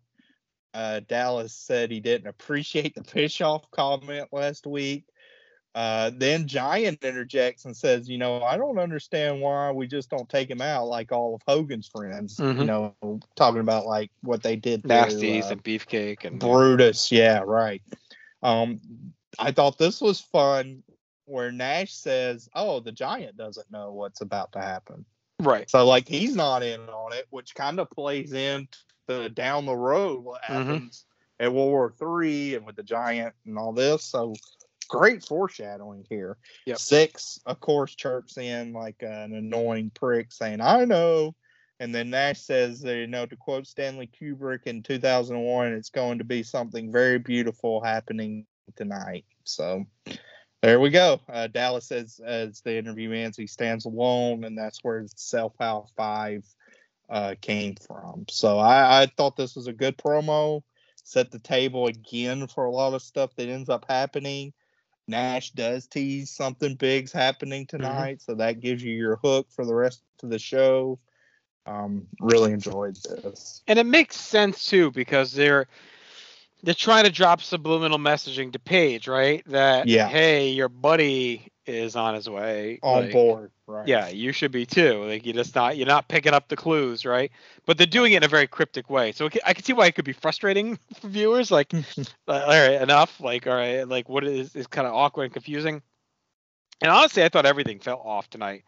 Um, I think everything has seemed awkward to me. Like a lot of the commentary, a lot of the in ring, and I think by the end of the night, it plays better because it's like, especially in the NWO end, like okay, like this, you just kind of knew something was up. Like maybe everyone was kind of distracted, but uh, it's one of those ones where if you're not clued into the the clues, I, I could see why you'd be maybe a little frustrated with it. But it's all well executed. hmm Yeah, I I really enjoyed it. Mhm. Um, our next match, interesting match on paper. Bobby Eaton, who looks very old, uh, versus Jeff Jarrett. Uh, you know, Eric says, you know, we can't really censor the NWO, so their hands are tied essentially. Bobby says, well, you know, then just don't allow them in the building. You know, Right. and T- Tenay comes out with them there. Eric says Ho- Hogan's ego is too much. Like the way he says that is fun, you know, because that becomes kind of his trademark. Oh, this guy's too much. Like this is kind of the first time he sort of drops that type of terminology. Mhm. Uh, Jarrett gets a hip toss and struts uh, around, inverted atomic drop. Right hand sends Eaton to the outside. He gives him a an interesting little like hip shot that hits Jarrett. Uh, that hits Eaton flush in the face and has him staggering towards the railing. Then Eaton grabs Jarrett uh, from the inside of the ring, throws him to the outside and into the railing. Back inside, Jarrett regains control with a suplex, calls for the figure four, locks it in, gets the win as Ric Flair walks down the aisle with a hideous sweater on. Uh, so as a match, again, not much here. Couple of uh, fun, I thought, spots between these two. Good punches from Eaton doesn't have a lot left in the tank, but he still throws a good punch. Uh, so I went star and a half. Yeah, Bobby wasn't happy when he comes back to the booth. The commentators are very like they're all getting abused tonight, Mhm. um, which is interesting too. It's a good approach by the NWO, like kind of create not dissension but create frustration at that level. So maybe you get even more upheaval across the board. Uh, we finally getting some hype, you know, overall for WCW pay per view by Bischoff, so that was good. That sweater from Flair is absurd. Uh, he's got the sling on. Uh, the match is all right. I think it could have been better with time, but it's really just a squash, which is fine. Um, I'm not going to go against that since I advocated it so much for it on Raw. So like, it's kind of what we needed, right? We're just uh, Mhm. use a veteran to put over another guy. So star and a half for me too. I thought the ending was was pretty cool. All right, then we get an interview with Jarrett and Flair and Gene Okerlund. Jarrett says this is what he's been talking about. Everyone needs to unite. He puts over Flair and how he goes out and does what he says. Uh, they show a clip of Sting coming in and attacking Jarrett. And the previous week, Jarrett calls Sting a clown. Uh, Jarrett says he's not talking about dissension. It's about two guys uniting. Uh, as far as like is there problems with the horsemen? He, he kind of doesn't address that. He says WCW's going to war. Uh, you know, he's went to war with the giant before. He's chopped him down. He'll do it again.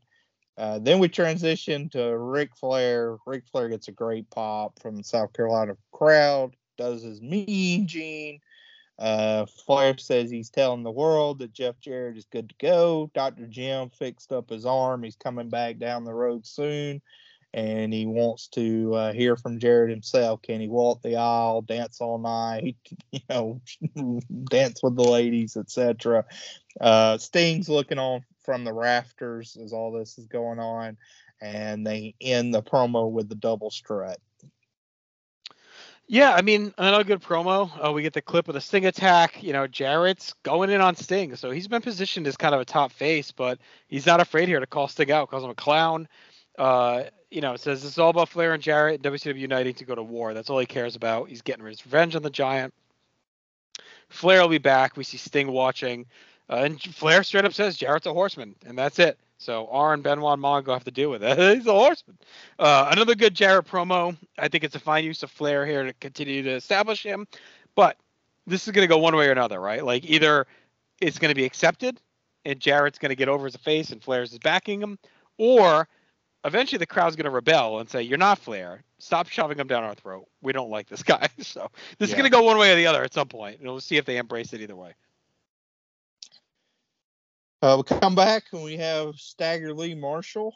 He's at Norfolk this time, so not the next week. Uh, for the for uh, Nitro, he's at the pay per view at Scope.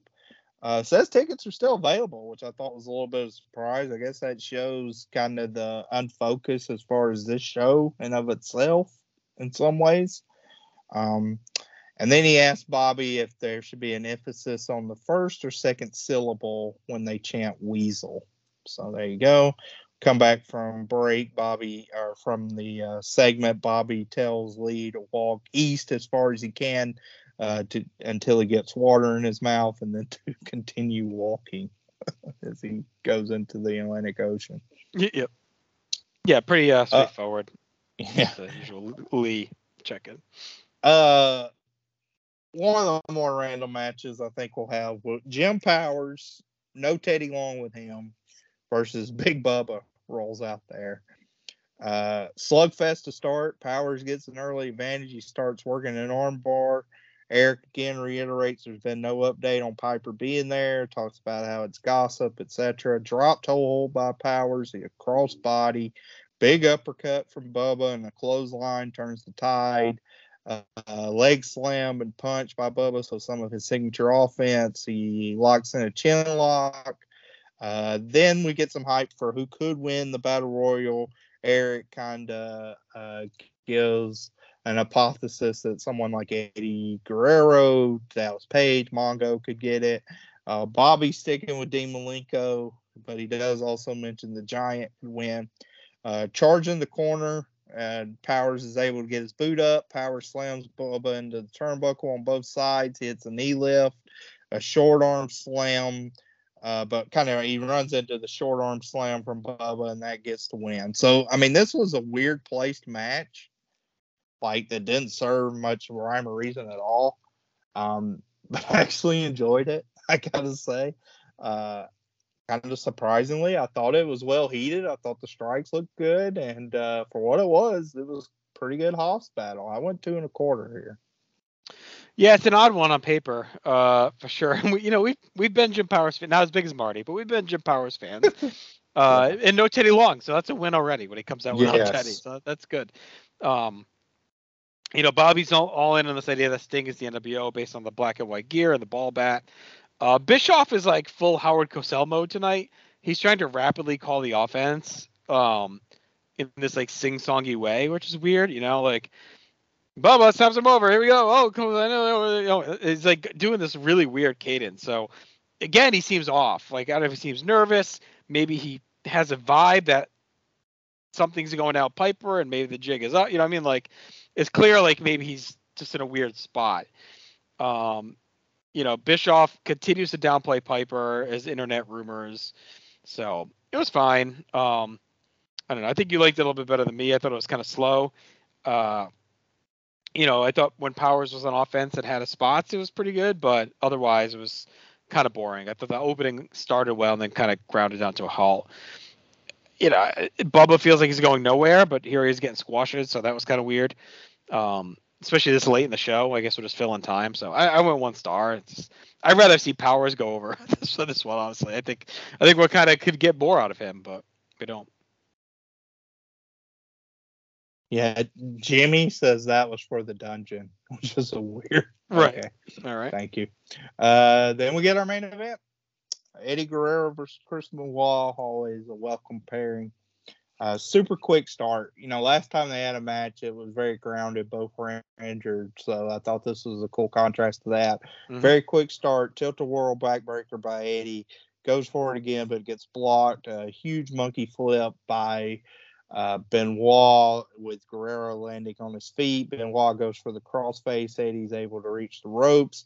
We get an insert promo from Kevin Sullivan talking about how uh, his working relationship ended bad in Baltimore. Daytona broke his neck, but you know he'll regain it all Saturday night. So again, hype for that match together. Uh, some nasty chops by Eddie, back elbow, slingshot, senton into the ring. Benoit reverses Eddie into the ropes, takes over with some hard slaps as he stands over him. He starts working the arm, uh, does a Northern Lights uh, suplex with the arm captured.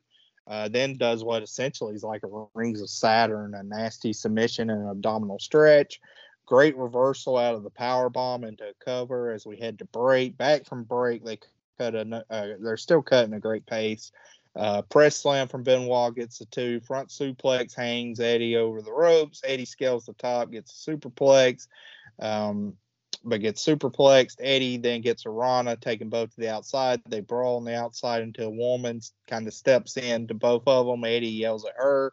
Uh, he gains the advantage, rolls through the frog splash when he goes to the top, and we get some more reversal and pinfalls with Benoit eventually able to roll through and get the pinfall. So, uh, I mean, this is these two guys. They have very good matches with each other. This was another very good TV match. It, it was worked at a pretty furious pace. Uh, athleticism from both was on display. Just, just a really, really, really good match. I went three and a half here. Yeah, it was it was good. I mean, a way to pick up the show late. Uh, Tenay talks a lot about their overseas rivalry and in WCW. Uh, Bischoff notes that Guerrero's finally looking healthy here. Of course, we get hype for Baltimore. Um, you know, woman gets involved. The top rope superplex by Benoit was awesome. Um, always looks great. You know, I thought Tenay made a good point here. Maybe a little foreshadowing. What'll happen if the NWO, someone from the NWO, wins the Battle Royal? Will will that go Mhm. with Hogan? So it kind of throws that out there. The Rana to the Sunset Flip was a great finish. Uh, I went three and a quarter. I mean, this is really good stuff for these guys, and it was kind of a nice bookend to our watching. Like we off opened our watching with Austin Mankind. You know, we both had three and a quarter to three and a half, and we closed with this match three and a quarter, three and a half. So it, it was a nice Yeah. storybook uh, for this night of Monday Night Wrestling. But we're not quite done yet, Chad, because we have one of the most uh, memorable segments of the early days of the Monday Night War coming up. Sure. And executed wonderfully. So Eric says he has a few things he wants to say as we head to break. Mm-hmm. Come back from break. Eric Bischoff's in the middle of the ring. He kind of thanks the fans. Uh, he apologizes for what Hogan made him do earlier.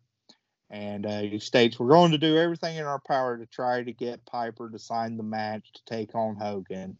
He's kind of rambling a bit after that. And all of a sudden, the bagpipes start up. Out Mhm. strolls Roddy Roddy Piper. Eric looks scared. He uh, audibly says, What the hell? Right. Uh, huge pop for Piper. I actually think his pop here was probably Massive. at, at uh, Havoc. Um, so so he gets a hero's welcome coming out. Piper says it's nice to be back, and he's here to tell some truth. Uh, he's never heard so many lies in his life besides when he said them. Uh, that was good. It's yeah, it's an honor to be back here. He has what do you say, six children. His first child was born in Charlotte. Uh, he talks about Hogan playing at Tootsie's while he was main event in wrestling shows. Says he's the king of the frat house. While all this is going on, Eric is pacing back and forth. You can tell he's very nervous. Piper then says he's a little PO'd. He understands someone is calling him a coward. But to quote, uh, you know, LL Cool J, you know, does the lyric from that, and then he points straight at Bischoff and says, "You're a liar." Mhm. And that's uh, when you know you really start to realize, oh, what's going on. Right. Um, he came here to talk about jerks and liars. He gives kind of a little handshake to Eric. He asks Eric how he's doing. Eric says, Well, you know, I've been better. uh, Piper says, You know, you flew all the way to Portland to talk to my manager. Did you fly first class or coach? Uh, you know, uh, Eric says, I flew coach. And then he says, When you came up to my ranch, was the road crooked or straight? Eric says he doesn't remember.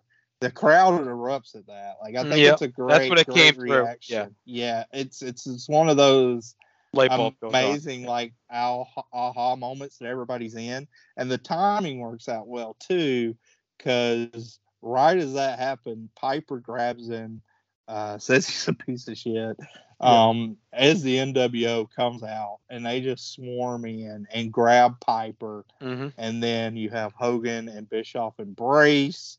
Hogan gives the great line where he says, Now that everybody realizes who everybody is working for, uh, that's after like uh, Bischoff kind of hands him the microphone. Yeah. Uh, he ta- uh, Hogan says, This guy was the foundation of WCW. Now he works for the NWO. He wants uh, them to stand up Piper, but to watch him real close. Piper's just an animal, like kicking at him. He's out of control. There's a ton of police and Doug Dillingers in the in the ring. Uh, trash is raining down. Hogan calls Piper a loser, fighting a losing battle. Uh, until you wrestled me, no one even knew your name. Since you won't get in the ring with me, you will never be anything, my man. Hogan takes off his belt, says it's time to teach him a lesson, but Doug Dillinger gets in. Piper is just going nuts. The cops around him. Hogan and the NWO kind of retreat as we get a huge Roddy chant. Bobby, uh, it then comes on over the, uh, you know, the announce booth and Mhm. says, like, are we on? Tenay says, I'm unsure. They're both in disbelief on Hogan and Bischoff embracing. Bobby says he's going to throw up. Uh, and then as the NWO is retreating on the aisleway, we're about to sign off the air. Piper, for once, grabs the microphone, says something pretty succinct and with a lot of passion. He says, You know, you want to fight, you got to fight. November 24th, Norfolk, Virginia. I'll have a contract in my teeth, which is a great line, too. No surrender, no retreat. He says, Hey, Baldy, you're mine now. As he uh, kisses, you know, kisses his hand and then slaps his ass as we go off air. So, an amazing segment. One of the more memorable segments, Mhm. probably we'll talk about. Absolute slam dunk. Timing was great. Heat was great. Uh, and really a pivotal moment in wrestling, honestly. Like, you know, like the heel owner, boss, etc. character was one that had really not been fleshed out very much at all Yep. in wrestling history. Um, and uh, I mean, we're still kind of seeing the effects, good or bad, from that now. You know, thirty, you know, Mhm. almost thirty years later. Uh, and this was it. And Bischoff fits the role well. And um, I mean, you know, is he a face really much ever again after this? Like he's No, not really. like like in wrestling history from here on out. He's I think. Well, toward the end of WCW, doesn't he kind of go back to being Yeah, like, yeah, they they do a lot of uh, restarts, but yeah, as far as sustained, this is this is pretty much it for Mhm. him. For somebody that you know on and off has uh, an on-screen character for the next uh, 13, 14 years or so, really Yeah. up to the last TNA run. Um, so it's pretty amazing. Um, and uh, yeah, I, I, thought this was great. I mean, I think this is one of the five or ten best things we've probably seen since we've done the podcast as far as the segment. Home run for me. Yeah, it's it's awesome. It's always been one of my all-time favorites. I'll admit, I didn't realize this whole episode that this was. I thought it was after World War Three. So I was like, when Bischoff comes out at the end is when it hit me what it was. So that's why I, in my a lot of my notes, I was kind of complaining about things being off and this and that. Like it didn't really hit me until the end that this was that one. So it worked on me. like after it happened, I'm like, oh, all right, now it makes sense why Bischoff was kind of weird and oh, and Nash are saying what they're saying, and I did, it just didn't resonate for some whatever reason. This was the one. Um, I thought everyone involved was great. Uh, you know, Piper rambling about LL Cool this and that, and then cutting himself off and going, "You're a liar," was like really well done. It's like it almost like he caught himself losing the thread. Like he wanted to maybe set it up and ramble a bit and try and um, weave it into a story, and then he's like, "Screw it, I'm getting right to the point. You're a liar." And um, the whole way he unravels it, it could have been so easy for Piper just to say, "You're in the NWO. We all know, like whatever." But the way he backs Bischoff into it, basically revealing it, was like just really good stuff. Where he's like, "What what airline were you on? You know, okay, well, what seat were you in? And were you first class? And what's my road? And just all that was so so good. And then the NWO are too smart to sit back and wait for it to play out. Like they know the jig is up, they know that it's out of the bag. They've kind of anticipated it all night that it could be coming because they maybe this is another good thing with WCW you know is great at too, right? Like they're not hammering it over your head. So obviously the NWO got word that Piper likely knew and was on his way there to reveal it, right? Like because they're talking about it all night. Bischoff is kind of weird all night, so I think it's hinted at without beating you in the head with it. That and it doesn't matter if you didn't pick up on it. It doesn't matter. But if you did and you play it back, you're like, oh, okay. They must have known this was coming because they're almost prepared for it. And I like that they come out as soon as it's obvious they're out there. They're not going to wait for Piper to get the advantage in any way. They're pouncing on him and taking their advantage as usual. Um, I, I think this holds up wonderfully. I think it's a really cool heel turn.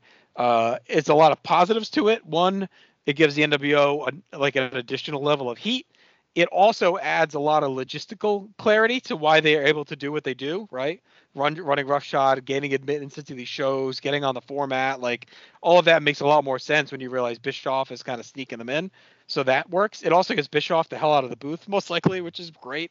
Um, because I do think the only thing that could have made this segment even better would have been Tony on the call, uh, being like completely aggravated and like in shock. Like he's so good at that. So I think him and Bobby would have been better, and tonight would have been better in this spot if he was with them. That's the only negative I would point out. Um, but I think it's great. It, it ties a lot of loose endings uh, together. It was well done the way Piper exposes them again instead of the usual turn. Like Bischoff didn't just turn and attack him and help Hogan or something. Like Piper's the one who figured it out and revealed it. The crowd was all in as soon as they realized it, like you said. Um, and again, it explains why the NWO has been able to do what they've done. They have an inside man. It's an all-time great angle. Um, it sets up the pay-per-view great because now, you know, I complained about it earlier, right? We haven't had a lot of focus about the pay-per-view, but here we are. Uh, we're sold on it because now we know Hogan, Piper, and Bischoff are all going to be there, right, for this contract signing. So there's a lot of intrigue suddenly into what's going to happen come pay-per-view time on Sunday. And I think the interesting to me thing, to, interesting thing to me too, is that they played off like Bischoff is working for them, whereas I feel like in the future it's almost positioned maybe more, at least in my mind, that Bischoff was like the mastermind behind it. Uh, but initially here it's like no, it still was Hogan and Hall and Nash, and they convinced Bischoff to join them, and it wasn't him that initially brought them in. So we'll see how that if that changes at all as we go along. But for right now, that's that's the way it's positioned. So. Uh, awesome, awesome segment. One of the best, like you said, we've seen. Uh, Piper's been great since he's been here. I, I'm really enjoying him in WCW. Like, I think this is the best Piper stuff we've had since God, I don't know how long. Like, I, I don't know the when the last time Piper's been this good. Maybe it might be '87, honestly. Um, you know, he was fine with the Goldust stuff, but this consistently, like, coherent and engaged, like it's been a while. So I dug it. All right, let's go into our end of show awards. All right, let's do it. Uh, match of the night, I had Guerrero and Benoit. Yep, same. Moment, obviously, is uh, Piper exposing Bischoff. Yep. Uh, I gave Piper the MVP. I thought he was just brilliant in that segment. Yeah, think there's a lot of candidates actually tonight. Like you Mhm. could get Tony, even though it's quick. You could uh, Hall. Benoit and Guerrero both were great. Uh, yeah, I think you could do Hall, Nash, Hogan, Bischoff, off any of those four actually Mm. too. But uh, I, w- I went Piper too. I mean, I agree. Like you know, I like like to me this struck me like I've always liked this angle, but watching it again like this did strike me as like this is the coda of like peak Piper. Like when you watch him in the early '80s. Yep. Up to '87, he you know has that magnetic run. Like this is on par with that. So he's there.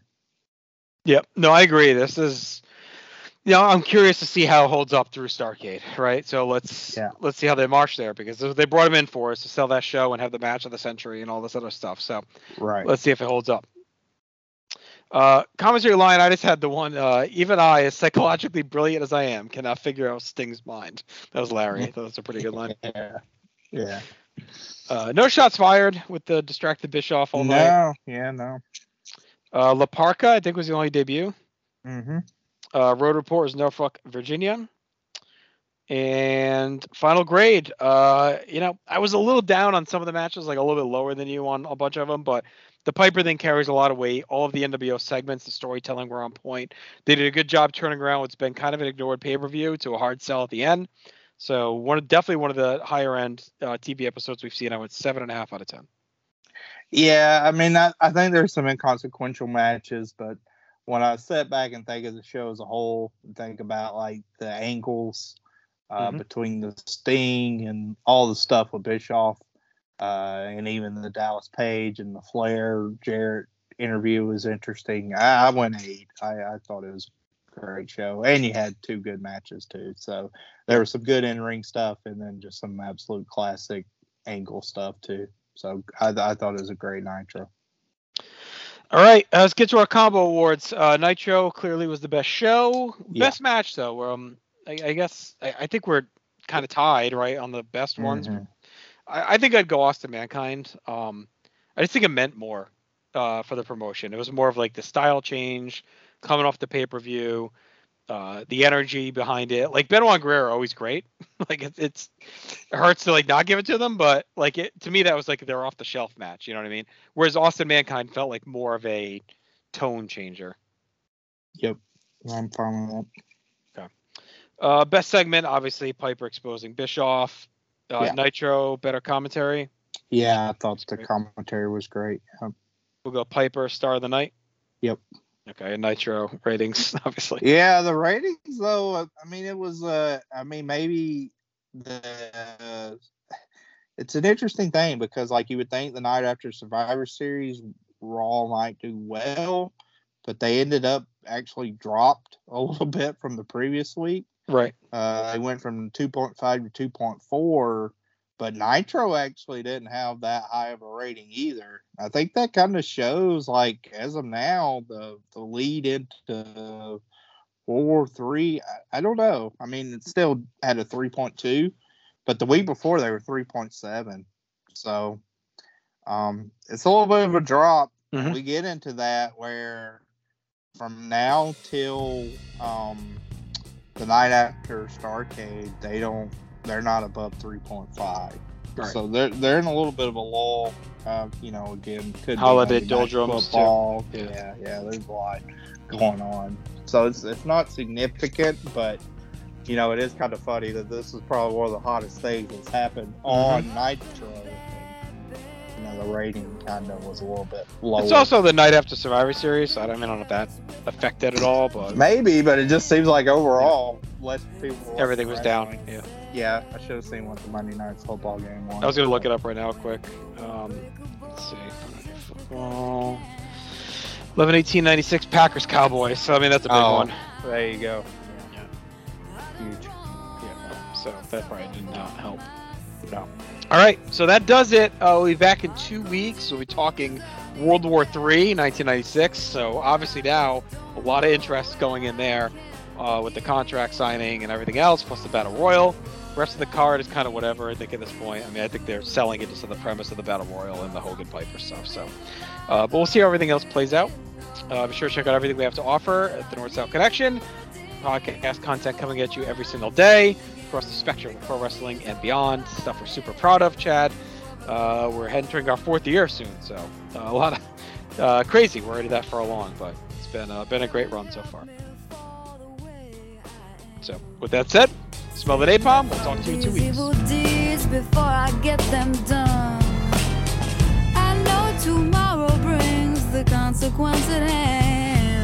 But I keep living this day like the next will never come. Oh, help me, but don't tell me to deny it. I gotta cleanse myself of all.